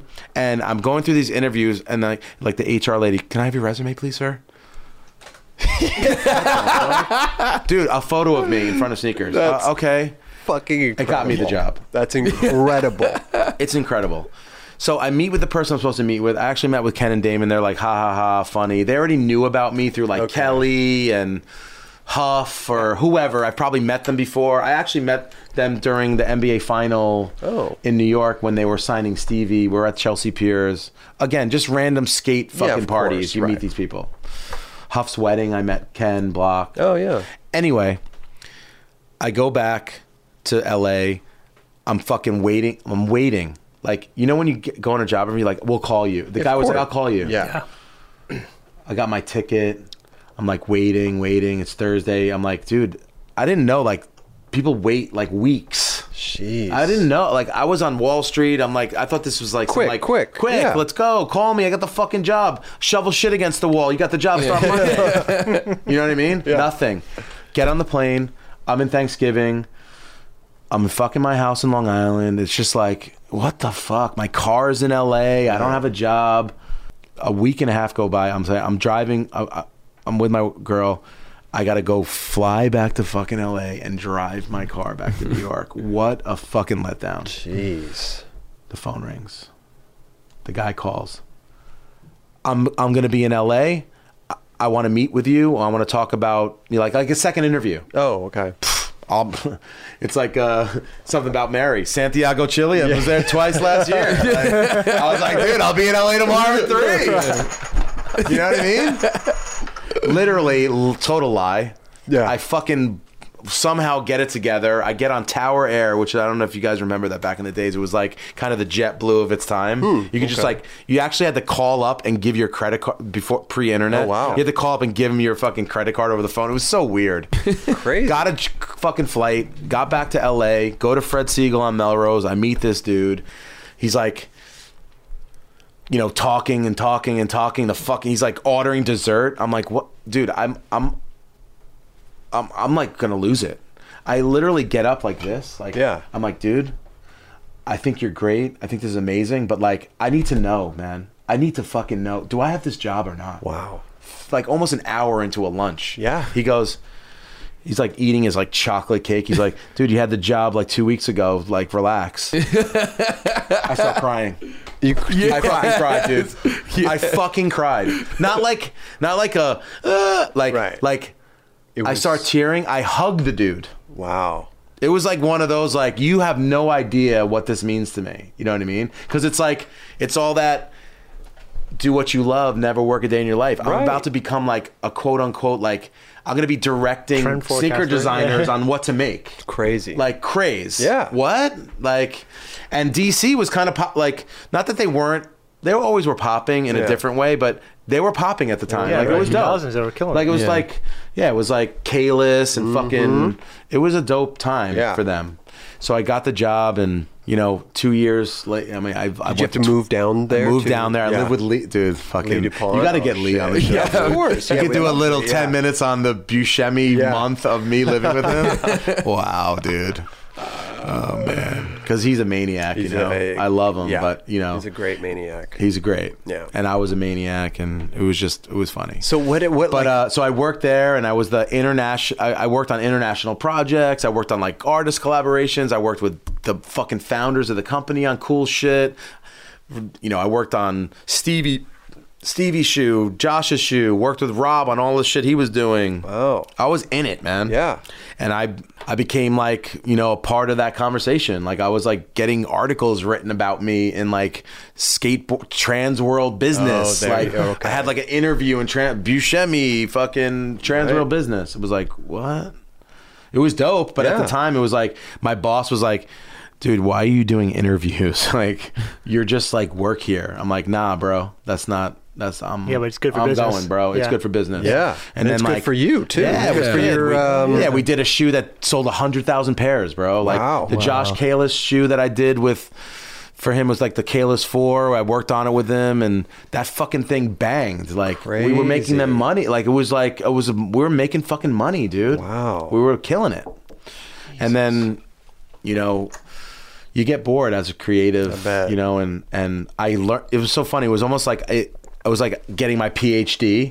Like I, I was so excited about my job that I wasn't. It wasn't a job. It was like I was living it like a skate, like like how you the- how you like when you first started skateboarding. It Right. was like it, it consumed your entire fucking 24 hours of your day. Like I was doing shit at home when I got home and waking up early and going to the office and coming in on a Saturday and traveling and like trying to get involved in things and starting things, starting committees, kind of, you know? Crazy. I was going nuts. Yeah. And I think I moved a little bit too. I'd probably still be there if I didn't wasn't moving so fucking fast. oh, what? What do you mean by like Well, why though? I just moved too fast through everything there, and then I kind of like tapped out. You know, like Been there, done that. No, I kind of yeah. It was just kind of like I got so much knowledge too so quickly, and then the entrepreneurial spirit was like, uh, it's time for you to go. But wait, wait, Yeah. but three years, like a three year, Three years. a three year run there. But like when when it's a time harsh three year when- run, d- harsh. harsh like not harsh, great, amazing, Okay. but harsh like the pace Oh, got you. traveling a lot, like never around, always doing something, coming up with this, coming up with that. Mm-hmm. But when you're when you're when you're three years in and you're you're ready to you know leave, do you have anything set lined up, or are Oh, you just leaving? with- absolutely. Are you okay? So, uh, two friends of mine were starting kind of like an Italian American sportswear brand. Okay. And this is 2000 and f- the end of 2005. Hmm. I'm still at DC. Okay. Um, and in my in my office at DC, I was always working on my own things, ideas, Hmm. this and that, and Mm-hmm. I came up with a brand called Gourmet. Gourmet. Yeah. So I was cultivating this brand. The idea of the brand was supposed to be like as this kind of like a lifestyle streetwear brand, all about food. Because through my travels at DC, I was eating well, fucking really well No way. way, like way, way, like Yeah. it was like okay, we're work. Like when you went on a skate skate trip, or even you know you'd skate for a certain amount of time, and then it'd be like, all right, we're going to go bowling or what. I'm just riffing For here, sure, right? right, right. When when we were on a trip, it was like we'd work for eight hours, and it was like where are we eating dinner? Yeah. and then like the dude, you know, if we were in Japan, he was like, oh, we're going to eat dinner, motherfucker. We got the Like, good, we got the good spot. Yeah. Right. Right. And DC had money and it was like Mm-hmm. it was corporate card time and it wasn't like we're, we weren't going to fucking Outback Steakhouse, dude. Right. Never. We were going to Ruth's Yeah. Chris. We were going No but boo, no, whatever. even like oh, even but but like yes, Nobu, yes, Ruth Chris, but like the local version, which was Yeah, Mm-hmm. like the foodie version. And then it would be really specific, like, oh, Buscemi's coming, like we need to outdo everything we've ever done. and then I was, you know, I'm kind of like, you know, uh, I'm not like this frail little dude. Like, okay, uh, are we going to dinner now? Are we getting tacos? Yeah, Like, nah, dude. Like, give it to me. I want to. I want. I used to challenge dudes. Like, nah, man. You need to bring it. You need to Really? fucking bring it a little bit harder. Okay. And that became like a narrative. And then you're you're meeting people that work for DC. Like, if you're in Australia, it's a DC. You know, like rep. challenge them to like. Yeah, and they know I was coming, and Yeah, there'll be an e- there'll be an email like, "We're eating. We, you know, we're going to eat when I come into town, right?" And then that foodie thing really. n- I, mean, love that now there's emails about eating. now you're like 16 years later from. I mean, when I became a food, I, I always say I became a foodie in 2003 because Uh-huh. when I, s- I was I was gone. Ha- I would think I was gone more than half the year traveling at DC that one year, and it was like. I mean, I can't even. im- You can't, this is pre fucking social. Like, if I had social media in Oh, yeah. 2004, You're like Anthony Bourdain of like skate culture. dude.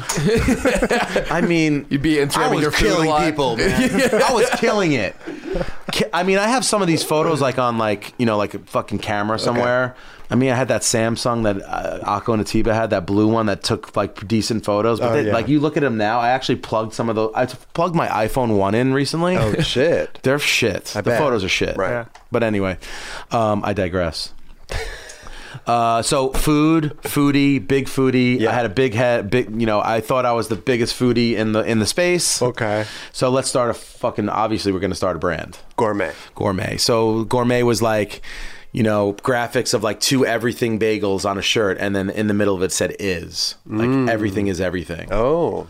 or like there was I had this graphic like a Warhol bananas, and then I just put like that's above it. Oh, that's bananas. that's Like bananas, kind of yeah. like stupid little Like graphics. play on words like- with the yeah, thing, yeah. yeah. And then like tr- I, I was like like there was like some truffles and Mm-hmm. just like foodie shit, dumb shit. But I thought it was interesting How did it do? didn't do anything. It didn't happen. Oh, it didn't What happened was I had this idea, and my friend Greg Johnson and Greg Lucci in L.A., who Mm-hmm. actually were involved in like a, Zoo- Greg was on worked with Sal at Zoo York Okay. when I don't know if you remember Sal Barbier was running Zoo York for a second. Uh, yeah, I remember. You remember that? After Oh, yeah. aesthetics, This this guy Greg Lucci, who used to work for Adidas and shit, Mm-hmm. Italian kid, and then Greg Johnson, who owned this brand called Situation Normal. He designed for Supreme. He designed for Stussy. They were doing this like Italian American thing, like luxury Guido culture. Okay. Mm-hmm. Like like their idea was like that. And then I had this food thing, and then I'm Italian. It was like, dude, that's pretty sick. We should like put this together. Oh. And I moved up to LA um, to work on on that with those guys. Okay. And in the meantime, I had a job at Oliver Peoples, Oh, the this, sunglasses. the eyeglass Yeah, company. yeah. That was kind of my. I always say it was kind of my my my appetizer into the luxury Oh. space. mm-hmm. So I worked for Larry Light, who was the founder, and we we had a mutual friend that was the that ran the company. Okay. and he knew like I understood this world, the quote unquote streetwear. you Mm-hmm. what was know, the name of the fashion brand world. that you guys were doing? You, you your buddies. gourmet? So Oh, it that was became- gourmet. oh, so that, that became was- gourmet. Oh, sorry. Ah, I got you. So Okay. the so 'Cause the I just graphic, said nothing yeah, the happened, but- graphic foodie shit Right. for gourmet didn't happen. But when we came together, it was like let's call it gourmet because obviously it had the best Okay. name. That's a great name. It's a good, name. Yeah. it was a good name. Did that, it doesn't exist anymore. doesn't exist anymore. We went on a pretty good run. We unfortunately we launched the brand in 2000 and back half of 2006, 2007 Mm-hmm. and that's when like everything went ape shit. Fucking Yeah. Yep, should Shit, change. shit hit the fan. 2007, 2008 the recession and then we're trying to sell like $500 cashmere hoodies and and like we not were happening. very early on like this whole kind of like high luxury streetwear shit. We're Very Uh-huh. early. It tanked, but the saving grace was one the second season we were doing gourmet we came up with these ideas for shoes mm. I, and you probably remember the shoes and like all this dope apparel that we are making in italy and all this sick stuff like tanked no Mm-hmm. one bought it because it's too expensive but it was like oh those little shoes you made we love and those took off and Okay. we became a footwear company so gourmet we went on like a f- three or four The year clothing run part tanked, and then the clothing part tanked, but the shoes were great. the Low, footwear. Mm-hmm. they were like the perfect price. They were the perfect. It was a kind of like this hybrid, like Jordan kind of casual shoe. Mm. like high quality. it was like a hybrid, high quality hybrid basketball lifestyle shoe, kind of like clay, but more, more like Italian sporty leathers and stuff like- Italian. yeah. Yeah. How exactly. much were the shoes? How much They're like did they two hundred retail? bucks or whatever, Oh, okay. something like Yeah. Eh. that. So like still a little expensive for the time, Right. but not like crazy like our our apparel. Right. So we went on like a three or four year run. Um, everyone raced to it, like Vans Vault and all these Mm. brands kind of raced to that lifestyle, like luxury lifestyle kind of like sporty shit. Mm-hmm. Yeah. And they we just got fucking crushed by Got that. crushed. But I had a job at Oliver Peoples and I was doing other things while I was doing gourmet. And, uh, you know, at, at the end of gourmet, it was like, what am I going to do? I mean, again, another one of those like cross. I've, I've been, you know, I've been in the corporate side. You know, now I left to do my own brand and it's fucking not working. And now it's going out of business. And what am I going to do? I'm going to go back to uh, what I didn't know what the hell I was going to do. Right. So in 2012, there was a brand called Warby Parker that we all, I fell in love with this brand. I read eyeglass brand, right? Right. It's Yeah. an eyeglass brand. So I worked at Oliver Peoples, but I left in 2011 to focus on gourmet solely. So I was out of there. But I always, I've just always been into the sunglasses and eyewear. It's just kind of my thing. And then now I worked at probably, arguably, the best eyewear company in the world. Right. Like they're they're known as the pinnacle eyewear brand or not not so much anymore there's a lot of people but like when i worked there and then since 1987 since they started they were it that was it Okay. like in an american psycho like paul allen was like you know i eat at dorsia and i wear oliver people's glasses you know what i mean like it was that that was the shit the 90s for oliver people's crazy Yeah. Anyway, I was introduced to Warby Parker through like a friend, and then I read an article on them. This is early direct. You hear this word direct to consumer all the time, For sure. which is really just been around for fucking 200 years, but n- now it's the thing because of the internet. The internet, yeah. So it's brands started on the internet, like cutting out the middleman. I just love that. I always kind of I've I've heard of that before. I always love well, you know, growing up in Long Island, it was always like something falling off the back of the truck or going to the price club or going to like Costco. It was always like a thing like, dude, I'm going to get this fucking bag of sugar for like wholesale, man. That was a It was thing, like yeah. you got psyched on that. Yeah, You know what I mean? you got a it was deal. always- it was a deal. Yeah. And it was always a thing. Mm-hmm. This is the same thing, just packaged beautifully on the internet. Right. And then it was like, it would be amazing to start a footwear brand that had that ethos. Like, you're paying four hundred dollars for a pair of Italian made sneakers or a fucking boot or whatever. Uh-huh. You're only paying four hundred dollars because Gucci needs an ad in the GQ, and he need to pay the fucking creative director eight million dollars a year, and then, then we need a private jet. That's why that shoe costs. But the that. shoe only costs twelve bucks to make. yeah, the shoe costs.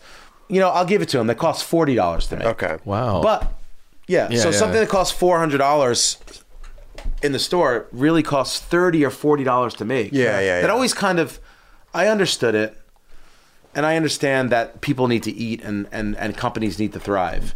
But th- there's a way you can get past that. So Greats was like, let's start a footwear brand that cuts all this shit out and let's and I'm not scared to say it. Let's copy Warby Parker what they're doing in the art. We didn't copy it to the T, but it was we drafted off of them. Okay. not from the look standpoint, just kind of from the process. Like we make a shoe for 25 bucks. Mm-hmm. We're selling it to you for 60. That's it, bro. That's it. That's it. There's no the, everything else in between we'll figure out. Yeah. And that's what we did. And you know, we started, you know, we started it small. We raised a little bit of money. Mm-hmm. People were really excited about this space even in 2012. Now it's 6 years later, it's bananas. Yeah, yeah, yeah. Back in 2012, the smart people were like, "I like this. I'll give you money." Oh. Yeah. So we raised some money. We started making the shoes, and you know, right out the gate, the first day we sold 300 pairs of shoes. Wow. And then the next month we sold 3,000 pairs of shoes, and now this year we'll sell, you know, h- you know, greats will sell, you know, I- I don't know the n- number, but Right. A lot. in the six in the six figures Yeah. Now, w- when you first Oh, of, started, of pairs, you know, right? And you s- when you first started Greats, was that is that internet based or is That's, the internet? That's it. That's it. That's all it was. It was a team of How four. did you get? Go ahead. I'm sorry. It was a team of literally four people, Uh-huh. two full time people, myself and Ryan Babenzine, who's the now the CEO and the- Okay. the, guy who runs the company.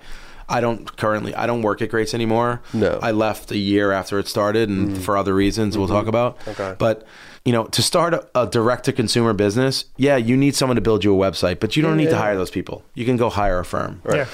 You want to build some shoes? We we went to Mexico. We went to Guanajuato. It's Leon, Mexico, Hmm. Okay. which is the premier shoemaking place in North America. We flew down there, and then the factory makes you your shoes. Right. I designed them, and Ryan worked on the marketing. Mm-hmm. You don't need too many people. That's why we can sell, make a shoe for twenty and sell it for sixty, and that forty dollars in between doesn't need to be four hundred fucking dollars. There you go. Mm-hmm. Yeah. I'm saying? Right, right, right. Because it's lean, and you have a few people, and you know, even the team now is such a it's such a huge company from like a s- from like a footprint side Mm-hmm. size. But there's only still like 15 people that work there. Oh. Yeah. Where a regular company that has to wholesale Yeah. and have salespeople and have a warehouse, we learned how to outsource. Even our warehousing is a is subcontracted to a company that it's called Shipwire. Oh yeah, Shipwire. Shipwire. They do it all for you. Right. You know, and you have third one guy. party. Yeah, it's a Yeah. third party. And and Greats is really the consummate like, it's really a benchmark of how to run a modern brand. Yeah. You know what I mean? It's Yeah. really cool. But I always thought Greats was a g- great brand. Like I always thought they you guys made good shoes, and I always thought they could go into skateboarding too. Yeah. Like I So- always thought people could get sponsored by the Great. But you never. That's wanted- interesting. You Yeah. know, we've been approached by well, not approached. We've talked to people about skating in the shoes. People actually have skated in the shoes, Mm-hmm. but the model of sponsoring athletes Yeah. and the amount of money that takes Okay. doesn't make sense for our business model i think because of like like i said there's so- there's only so much in the middle Right. Mm-hmm. And they're and not built for skateboarding. it's not built for skateboarding They're not, but they look like they, could skate could- I- really but- good. But, it's like, is a Vans old school built for skateboarding? It's No. built. It's built for like getting shredded apart. But you skate them because You I can don't feel your even know- board, You yeah. feel your board. They look cool. I think greats or any brand like greats to build a skateboard shoe. There's a. cou- I mean, I've built skateboard shoes for about three years straight at DC. There's little modifications you could take to a regular shoe that you loved, and you know who's a wizard. Rob Deerdick's a wizard at that. Oh he yeah. was always a wizard at that. Like he loved the running shoe, the look, but you couldn't skate in a running shoe. Right. Yeah. But he always could like make he could dr- like ride that line, and the the designers and the technicians and the engineers they'd actually like make that shit happen. Yeah. so you couldn't roll, your, Oh. So you roll could your roll the ankle. ankle, or like th- th- that technology actually works. Well, he- It's he always had- stolen. It's all stolen from basketball. Yeah, he had a Yeah. DC shoe that looked kind of like an Air Max, right? Remember that? Yeah, yeah. Mm-hmm. But that thing would like you could skate in it. Yeah. Yeah. And, like they, they would test it too. It wasn't like just like oh look we did this. Like no they there was like dudes testing it. oh wow, Yeah. crazy. It was real real R and D down there, which was pretty sick to work around that. It wasn't just like fake. Were you around for the legacy when it was being uh, designed? I was there for that. What do you think of the reissue? I'm not a big fan of it. I thought it looked tight when the dudes were skating in it. Yeah. Personally, because I saw dudes skating, I was like, "Oh, that's tight." I just never liked the look of it. no. Hmm. It was just wasn't my thing. Yeah. You know, I love the clocker and you know that shoe was tight. that type of DC shoe I or never- the Stevie one. Stevie Wonder. CB one, yeah. The big, big It shoe. was big, but it would look like like if you were gonna go there. Like I remember then, like it made sense. It looked good. Okay. Feel Not so I don't much. know. Cinder block. big cinder blocks, man. And then after Greats, you went and did uh, your own. My eponymous brand. Buscemi. Buscemi. Buscemi. I say Buscemi. You say You could say Buscemi. Buscemi. Now, why did you want to name it after your last name? Does is it, was it the, the the sound of it, or you just thought it'd be good, or was it? Uh, Okay, so when I started Greats, at the same time, like I told you, the personal brand, which we don't like to talk about, but we'll talk about it, was was happening. okay, So Greats wasn't about me. Greats was about a proposition, a value proposition, about getting a brand out there that cut the middleman out, you know, didn't have to wholesale, didn't have to kill you on the price okay, at the same time and it wasn't planned i had a i had this story i've always been trying to tell a story at dc you know even at clay b- all the way back through oliver peoples i've been my whole story has just been aspirational kind of like street luxury thing like i've always been a spot i've always been attracted to the luxury space okay. whether it was like we always needed polo back in the days or we wanted like the Louis Vuitton belt or or we wanted a BMW like you know even Stussy back in the 80s they took the Chanel logo and they flipped it the Chanel yeah. number 5 it was Stussy number 4 Yeah. Mm. you Mm-hmm. know Supreme back in the n- early 90s they took the Louis Vuitton font and they made S's instead of LVs Right. Mhm. and they did money signs instead of whatever as a culture, we've always been aspiring to be like this luxury thing. We Okay. always love it. Yeah, yeah, Jordan really nailed it, you know, back in the 80s was like, okay, this is a sneaker, but it's designed by a fucking architect named Tinker Hatfield and he like his inspiration was a Ferrari. Right. And then you got the Jordan 3 and the Jordan 4 and it was like, "Oh my god, this is crazy." So I've always been attracted to that, so my DNA and my uh, design ethos has always been that. So I've never been really to, able to tell that story. And now, greats, funny enough, when I'm starting it, that's actually the antithesis of what I'm trying to do. Right. So I said, fuck it, I'm going to start this. It wasn't a brand, it was more of like an art project, it was a story. So I told a story through product. Let me make this weekender bag. It was telling a story about a guy. What is he going to. What does he want? So that first Buscemi project, if you want to call it a collection, if you want to whatever call it, it was six items. It was a weekender bag, beautiful, hand painted edged leather, Mm-hmm. beautiful bag. Like you could go on a three day weekend. Like a guy could take this bag on a plane with him. It's like this sick bag with like tons of pockets. and Okay. You could put your newspaper on the outside and your iPad and Yeah. whatever. Then I made a dog leash, the most beautiful dog leash that Right. you'd ever you've ever seen Okay. leather clasp, le- leather handle, gold clasp, hand painted edge, hand woven leather uh, bridle with Mm. an 18 karat gold, uh, you know, clasp for the dog's, Wow. you know, collar. Okay. I made the Java jacket. I talked to you, told you guys Yeah, the about the, the, little leather scarf. Mm-hmm. sleeve for your, for so you when you go to a meeting, you're the talk of the meeting. You know what I mean? Just a little finger hole. little finger hole made out of 18 karat gold plated uh, metal. Uh, beautiful calfskin leather, hand painted edge, hand sewn, beautiful. Right. I made a leather tie, which was actually kind of a gag. Hmm.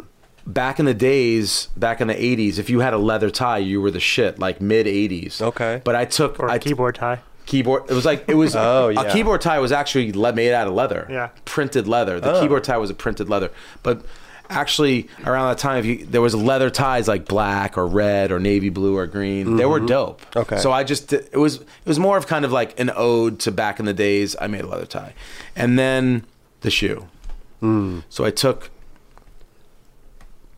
I took the idea of the most sought after handbag in the world, which is the Hermes Birkin bag. Every girl wanted one. Every girl loved. Would it has a great story. Jane Birkin, you know, Hermes made her this bag. She wanted something that her- all her shit wouldn't fall out. of. It was just like this mystique around this bag, and I was like, what if we made this bag into a sneaker? Right.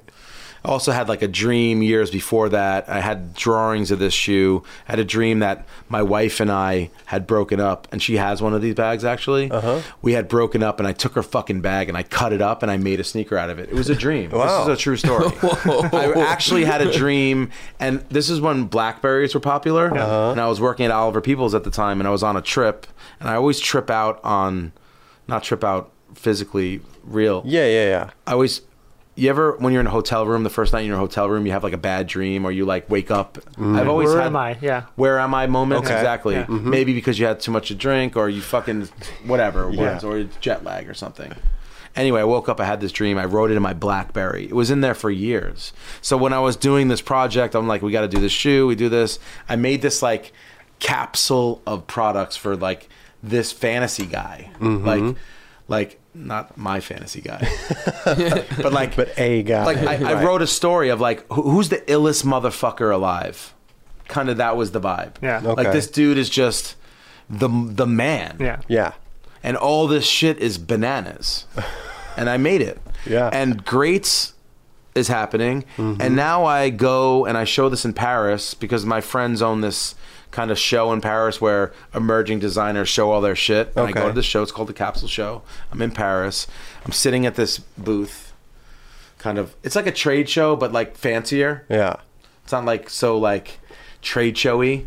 It's more like kind of like a gallery environment. Okay. So you, people are walking up and like Ray Karakubo. She's like she started Comme des Garçons, which is a famous fashion. She's walking through there, and editors of fashion magazines and this and that. And they're all walking over to my booth and just like, what what is this? and I'm like, well, I'm John Buscemi, and you know, I've I kind of was explaining. Some people knew who I was and didn't. I explained my story, and I'm like, this is kind of like a project. I'm just made these six items. Hope you like it. And I'm like, this is great. This is really great. I love how what you're doing. Huh. And we actually, after that show, we got five of the greatest like stores in the world, like Colette and Union in LA, and you know, uh, uh, a few stores in Asia bought into this stuff. Wow. they like loved it. Okay. and because of social media, I I leaked it all, quote unquote, Yeah. before it delivered, and people just flipped out over it, especially the shoe Yeah. and the shoe delivered to these stores and it was sold out before the shoe even got there like waiting list so it was crazy Were you tripping like, oh, I, I was got tripping. something like this? I is- was this tripping. is- this could be big. i was tripping because well not only was tripping because i started a brand called greats and like now that's doing well but that was kind of a slower you know that's put on the simmer you know what i mean it was like simmering this went to straight to fucking the the oven on high 500 degrees immediately quick done so now i'm like my day job's great. This Yeah. Mm-hmm. other thing is not my day job. I am did it by myself. I mean, I have the factory in Italy working on it, and my brother-in-law was helping me, and people, Okay. a couple people were kind of like hovering around it. Yeah. But then, to make a long story short, I went back to Paris six months later, showed a little bit more of the range, and then it just went fucking completely apeshit. Because these are expensive, and but like, how much were the shoes too? Like you were selling the shoes. So the for- shoe, who, which is basically the main attraction, and that's Mm-hmm. the biggest part of my business now because I'm a I'm a shoe guy. Yeah. when we went to make the shoe, price didn't matter. The idea, I mean, when you're making a piece of art or you're going to build a table for yourself or you're doing something, it did it was like I need all these things to make what I need to make. Yeah. I'll figure out what it costs. So f- fortunately or unfortunately, depends on the way you look at it, the shoe cost about $200 to make. Mm-hmm. Just to make. Yeah. Sorry. You know what I'm saying? Yeah. So the rule of thumb, like I told you before, some some of these big brands times that motherfucker by ten. Yeah. Yeah. So I could have charged two thousand dollars for this sneaker. I want I didn't it wasn't like the greats thing. It wasn't supposed to be so democratic. We Yeah. were just like, you know, we're gonna charge nine hundred dollars for it. Which is actually half or a little bit less than half what we could have charged for it. Okay. In the luxury space. Right. So whoever's listening out there, you actually got a value at nine hundred dollars, but that's neither here nor there. But you're getting a lot, right? Yeah. You're getting a shoe that's handmade, a sneaker that's handmade in the same ways that Italian fine footwear has been made for hundreds of years. Right. In the same factories and by the same people with the brands like Chanel and Louis Vuitton and Gucci in the same factory. Okay, Number right. one. Number two, if these people use this material here, I use this one. Mm. Like this leather wasn't soft enough, I'm using this one. This sole isn't comfortable, I'm using the I t- I did it on purpose. Yeah. I took every element that the pedestrian luxury sneaker was doing and I took it up a notch. I think that's what won because I think the quality mixed with obviously it looked good and people Yeah. thought it was cool. Right, right. But that taking the quality up a notch helped us a great deal. You know what Yeah. I mean? And that's was Mm-hmm. But that's not- that's a big but part of not, the success. Like price gouging them either. No, like Yeah. I think people understood, and especially guys. Mm-hmm. I think at 2010 things shifted a bit. You had brands making, you know, brands were making shoes for guys that were like five, six hundred bucks, and people were like okay with it. Even like it's funny talking about Keenan. Keenan was buying those Prada sneakers back in. Remember, I don't know. He used to rock them shits all the time. Uh-huh. They were like. Those were like 350 bucks back in like 2005, 2004. You know what I Yeah, mean? Yeah. so that you know everything's kind of doubled Right. you know in in almost 20 years Yeah. so you know a guy buying a pair of shoes for 600 bucks wasn't so crazy Mm-hmm. and now if he's there okay look what i'm getting 900s i'm not you know there's this is obviously it's a cer- look it sounds a little crazy what we're talking about it's a certain amount of people in the world but like Yeah. you know, we pay a thousand dollars for an iPhone X. You know what I mean? true. Like, like people have different priorities. Like me, I'm a sneaker guy. Like I would pay right now. I'd pay five grand for a Jordan if I wanted. Okay. You know, Yeah. because I'm a psychopath sneakerhead. You'd really pay five grand for Probably, but I mean, not every day. Yeah, like yeah. it would probably be like once in a five year span. I'll go and How often do you splurge go to on Flight something. Club? Yeah, like I go to Flight Club probably a few times a year now. Where I used to, Okay. it was more back when they first started. But I like to like peruse, Yeah. you know.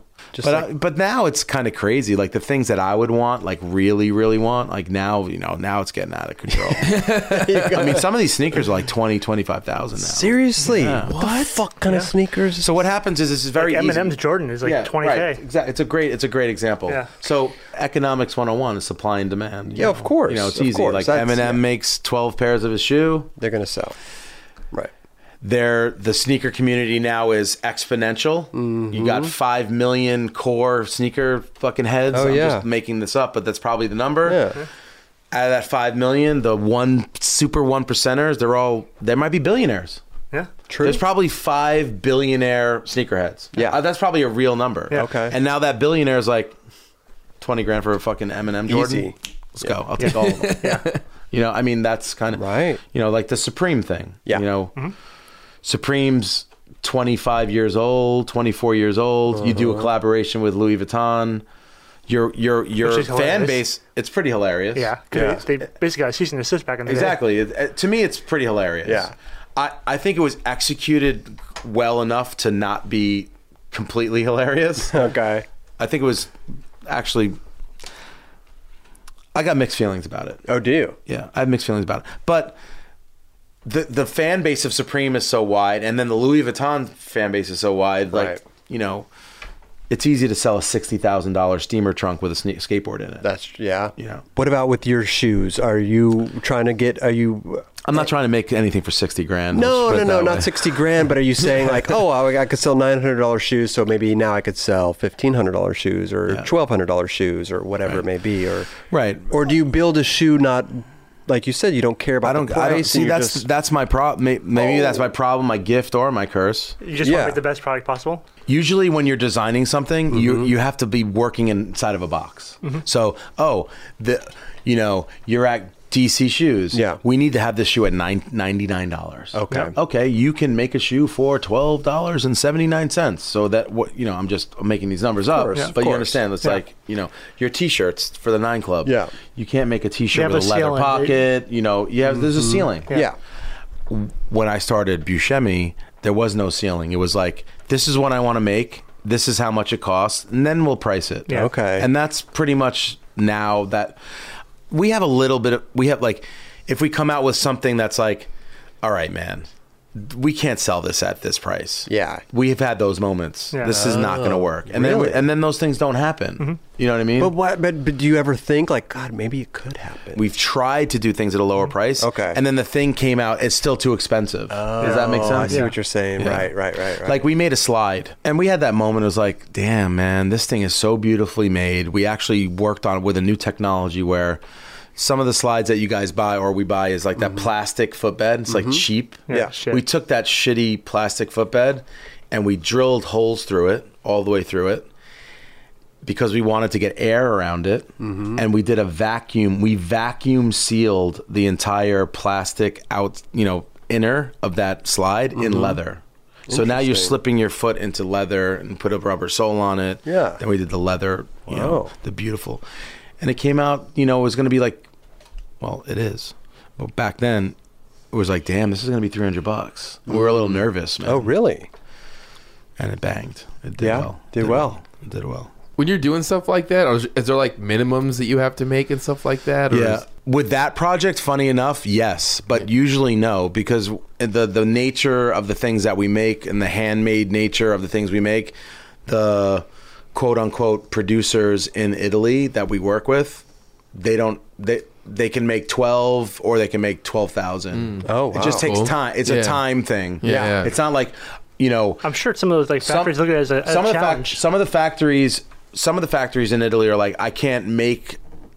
It won't make sense if I'm making a thousand of these. Okay. Then, but that's those are the big boy factories. Those are factories for like the huge billion dollar companies. We're not Mm-hmm. Yeah. there, so Yeah, we yeah, work yeah. with smaller kind of like artisan one off type of guys that are like, oh. If you do have to make twenty thousand of these, we'll figure it out. Oh, but we're never, you know, we're uh, we're in the 100s Mm-hmm. You know, we make Oh. hundreds of shoes per style. We don't make thousands. You know, Interesting. you know. Okay. In a year, we will make you know thirty or forty thousand pairs of shoes. You know what I mean? wow. I mean, s- s- sounds like a lot to me. I mean, Yeah. Nah, but when you're working, you know, that would be one color of a shoe at DC. Of Right, like okay. of the pure in black Yeah. white, you Yeah. know, like Yeah. Yeah, yeah. you know what I'm saying? That thing's like a banger. yeah. you know they're selling i don't know i think at the height you know 14 or 15 million pairs of shoes a year you know what i'm saying it's a lot of fucking shoes yeah. Fuck You know what I mean? Mm-hmm. Uh, yeah. at, at knees at their height, you know, millions of pairs of shoes a Crazy. year. Millions. Damn. Even fucking, I remember working at DC and Fallen. They were doing like 500,000 pairs of shoes, bro. damn. Crushing it. Crazy. Wow. Inland Empire, heavy. Oh yeah. Black socks to the knees. Let's go. Metal militia. Metal militia, let's Yeah. go. That's amazing. So Buscemi Interesting. is doing good. You guys are killing it. You guys are killing it. Yeah, we're in our we're in year five. You're five. year five. We've you know we've launched women's, we've launched kids. We have three retail stores now. We have Okay. one in New York. Yep. We have one in Las Vegas and Ce- Caesar's uh, Forum Shops. Okay, We have sick. one in Toronto. Oh, not a one in L.A. Nothing in LA yet. No. LA's a difficult like retail environment, I think. It's like Okay. hard to it's very hard I think it's hard to open a store in LA that unless you're like some huge company Mm-hmm. that has you know disposable income to be able to open a store and not you know or you know you're on Rodeo Drive or you're on like certain you know what what what we're doing it's very difficult Yeah. in my opinion for like foot you know who's gonna walk in this people just don't walk in a store Right. and buy a nine hundred dollar pair of shoes you know Right. Right. Right. so I think LA could be a little bit later down the road and smaller format. Maybe. Mm-hmm. Okay. You know, because what we sell now is like they're they're they're in you know If in you're- Vegas. You know, it's like people are Right. shopping. You know, It's- Yeah, and you know, high end New York City and Soho. It's like yeah.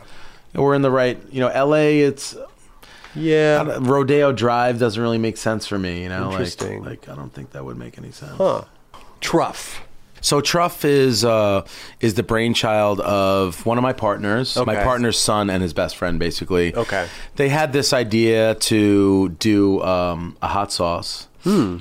but they didn't want to do something just pedestrian. They want to do something a little bit luxe. Okay. You're in that space. And I'm in You're that space. I like that space. I like that space. Nine hundred dollar ball of uh, Yeah, the, the, the hot sauce is 900.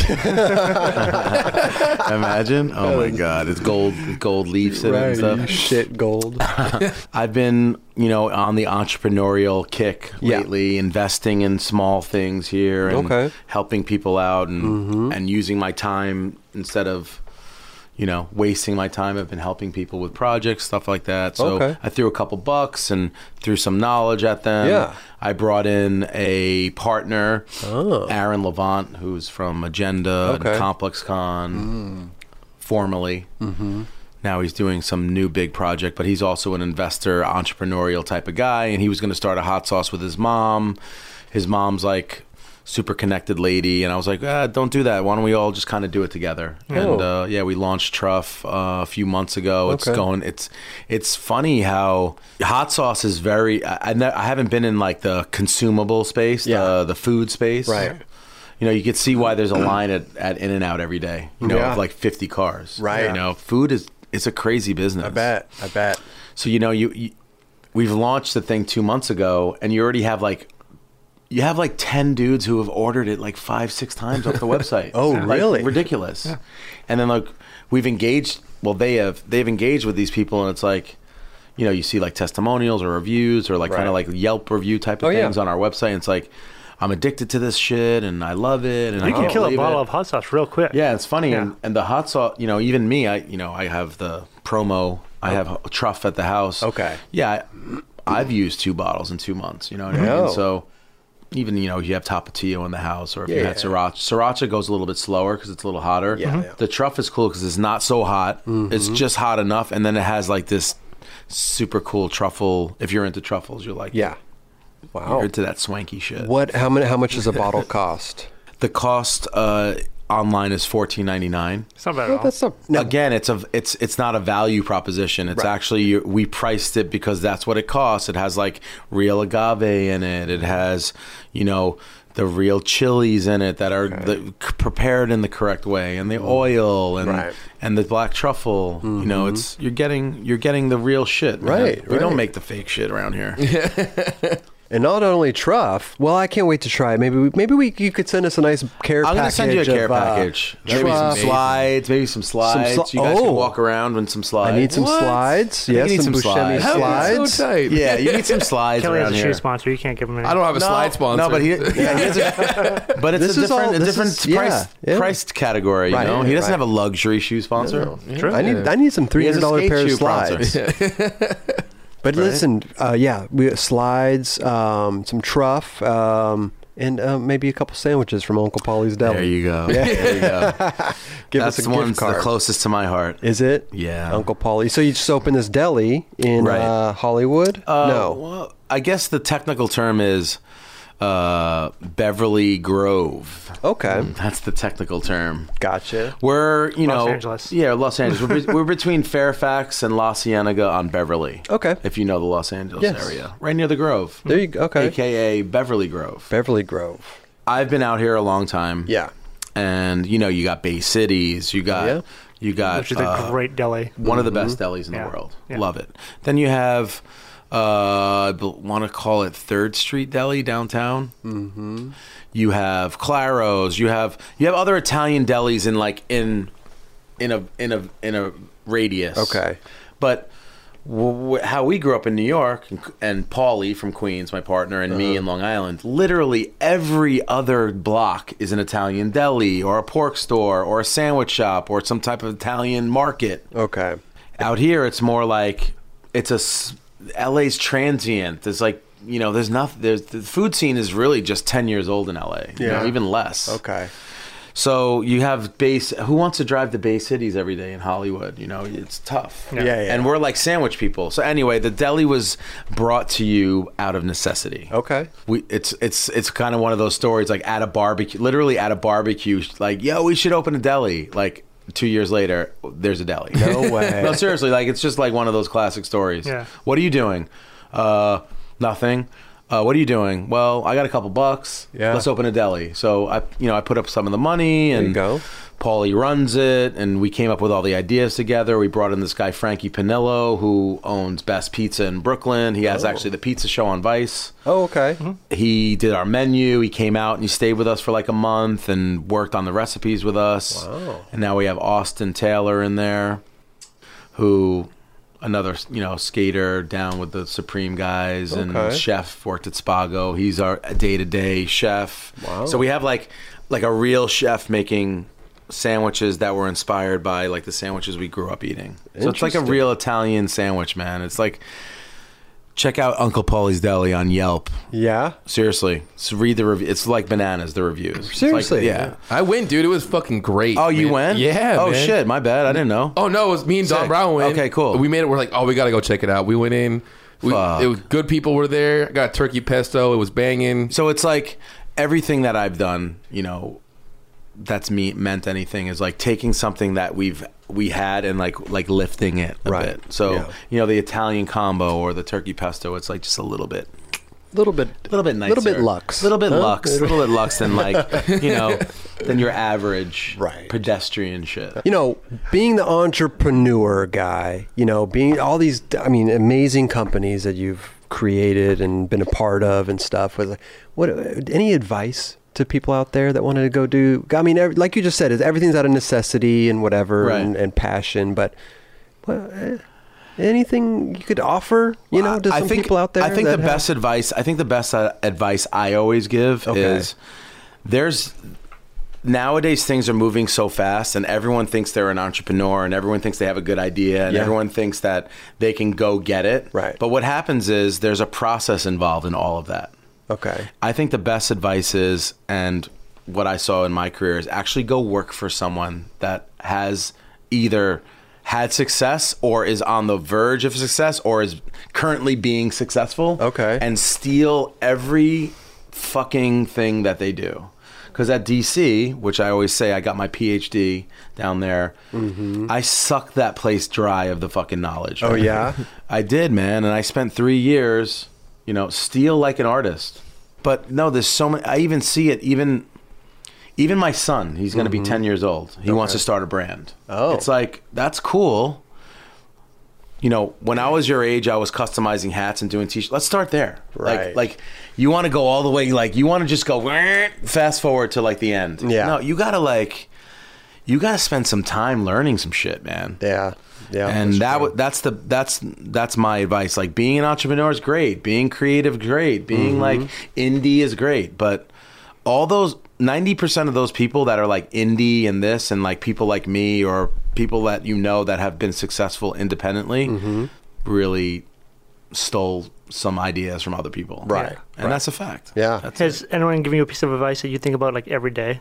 my mother, God rest her soul, she passed away a few years ago. Hmm. Um, she never gave me advice. I don't. I don't like live off of advice. I think I feel like I have her. I have like this someone like behind me or on my shoulder. Like, the, don't be complacent. You know what I Okay. mean? Like, why are you sitting on the couch? You're on the couch for too. long. Like, I'm always. I have. It's not advice. I have this like kind of like innate Get off your fucking ass. motivation by Yeah. my my, my Okay. mother really instilled that in me. It was like, Wow. if you're not doing, what are you doing? Yeah. Like it was always like, what are you doing? yeah. You know, if I came home like I skate, if we were skating even like for like 15 hours, she was, she loved it. Like Yeah. like if you're in the house, like my you know I've had experiences like people just being complacent. Okay. That's that's the only advice I could give. You know, Right. don't fucking be complacent. Go out there and do yeah. something. Just do something. Yeah. Go and do it. It's great Even advice. if it's wrong, do it. go volunteer somewhere man Yeah. even if you have if you wanted if you have a job Mm-hmm. that you hate and you want to go do that over there you got to work at your job for 8 hours and then go like work at that one for free for 5 hours Mm-hmm. Yeah. you know what i'm saying do it Right. it's fucking worth it Yeah. that's my advice Get off your ass. get off your motherfucking ass Yeah. When are you going to invest in the Nine Club? Man? Are we gonna- can we Where's the do investor some- package? You have the investor. Well, kit yeah, here. you know what? I got a PDF. I'll, I'll uh, Send me the email you. PDF. Send me the Yeah. PDF. I'm very excited for you guys. Well, You know, thanks, dude. You know, Thanks. when you were very, um, you know, when you thought you were only gonna do nine episodes, and we were at dinner a few years ago, Yeah. that was just a bunch of horseshit. No, but you, guys made it happen. when we were at dinner and you were saying like, dude, you're gonna kill it with this. Like I know it. I could already fucking tell. And I was I was sitting there thinking like, why does he think that? Like I don't even know why you even say because like, I, it's we're just talking with skaters. We're just having a conversation. Well, Like, first of why all, it would was- that Oh, I it be- was- understood there's like there was something missing in skateboarding. it was We're missing. feeling- it's yeah. called white space. I love Yeah. white spaces. Okay. like empty spaces. Why isn't someone doing that over Blue there? ocean. Yeah. Blue ocean. I love that. Yeah. and it was like when you said it. I'm already like a podcast weirdo, like psycho. Like Okay. I've been, you know, I have any spare time I have, if I'm not reading, which is very rare, I'm listening to a podcast. Like, Mm-hmm. yeah. you know, I'll have the earphones on at the golf range. I'll in the car, on the plane. I'll uh, if a podcast like dies on the plane because I didn't download the whole thing, I'm like upset. You know what I mean? You know what I mean? Like I'm, but I knew because I know podcast Right. world now because I've I'm engulfed in it. Yeah. Mm-hmm. from a consumer standpoint. And there was like, there's no skate cop podcast. Who's Right. doing any? No one's doing it. Yeah. Now there's gonna be a bunch of clones coming. There are you know? there are already. There's a few. There's a few. Yeah. So this is our last episode. Uh, Other people are coming into our space, and uh, yeah, we're we're done. We're moving on. No, but uh, man, this has been fucking amazing, dude. Thank you guys. You know, Thank you so much. what could you? What advice can you give me, bro? I mean, my, you wanted to, if I my fashion sense, what would you? You've always had it together. No, but dude, no, I just- you've always had it like just right there. I just- you know, you never over the line. Yeah. you're never flagrant. No. there's never purple. You know, you kind of just keep it like you know, gr- like gray tones, some denim, Hmm, black black. and- yeah, you for don't want sure. to get in trouble. You No. don't tr- don't you No. just just. Air Max, Jordans, or what no. would you do? No, jean No. jacket, like you maybe, no? maybe a denim Oh, jacket, denim jacket. maybe a denim jacket. Some You, you don't have a Cortezes. denim jacket? No, I don't have a denim jacket. You should have a denim jacket. That'd be tight. Everybody It's should nice. have a denim jacket. Little, in I their- think everyone should have a denim jacket in the in the ensemble. Yeah. No, You know what where you would could you- do? You could s- keep your same aesthetic. Okay. And just level up. Whoa, what do you mean? You know, you can go from the free button down that you got from from someone. From uh, Ruka, yeah. Ruka's nice. Mhm. Yep, the good and then you guys. could go, you know, maybe to uh, a James Purse or something, you know? Interesting. Like a very soft, maybe longer lasting. Yeah. How much is a James Purse? uh, I don't know. little, little, uh, You're on your way to, to making so much money, it doesn't matter. well, listen, bro. Before I get there, maybe you could uh, Get our put it on the Marconi gun. Buscemi card. Okay. we could do we'll a take little- you shopping on an experience episode. Yeah, there you go. About that. yeah. Hey, man, thank you so much for stopping by, dude. Yeah. John Buscemi. Good times. Thank you, John. Hell yeah, dude.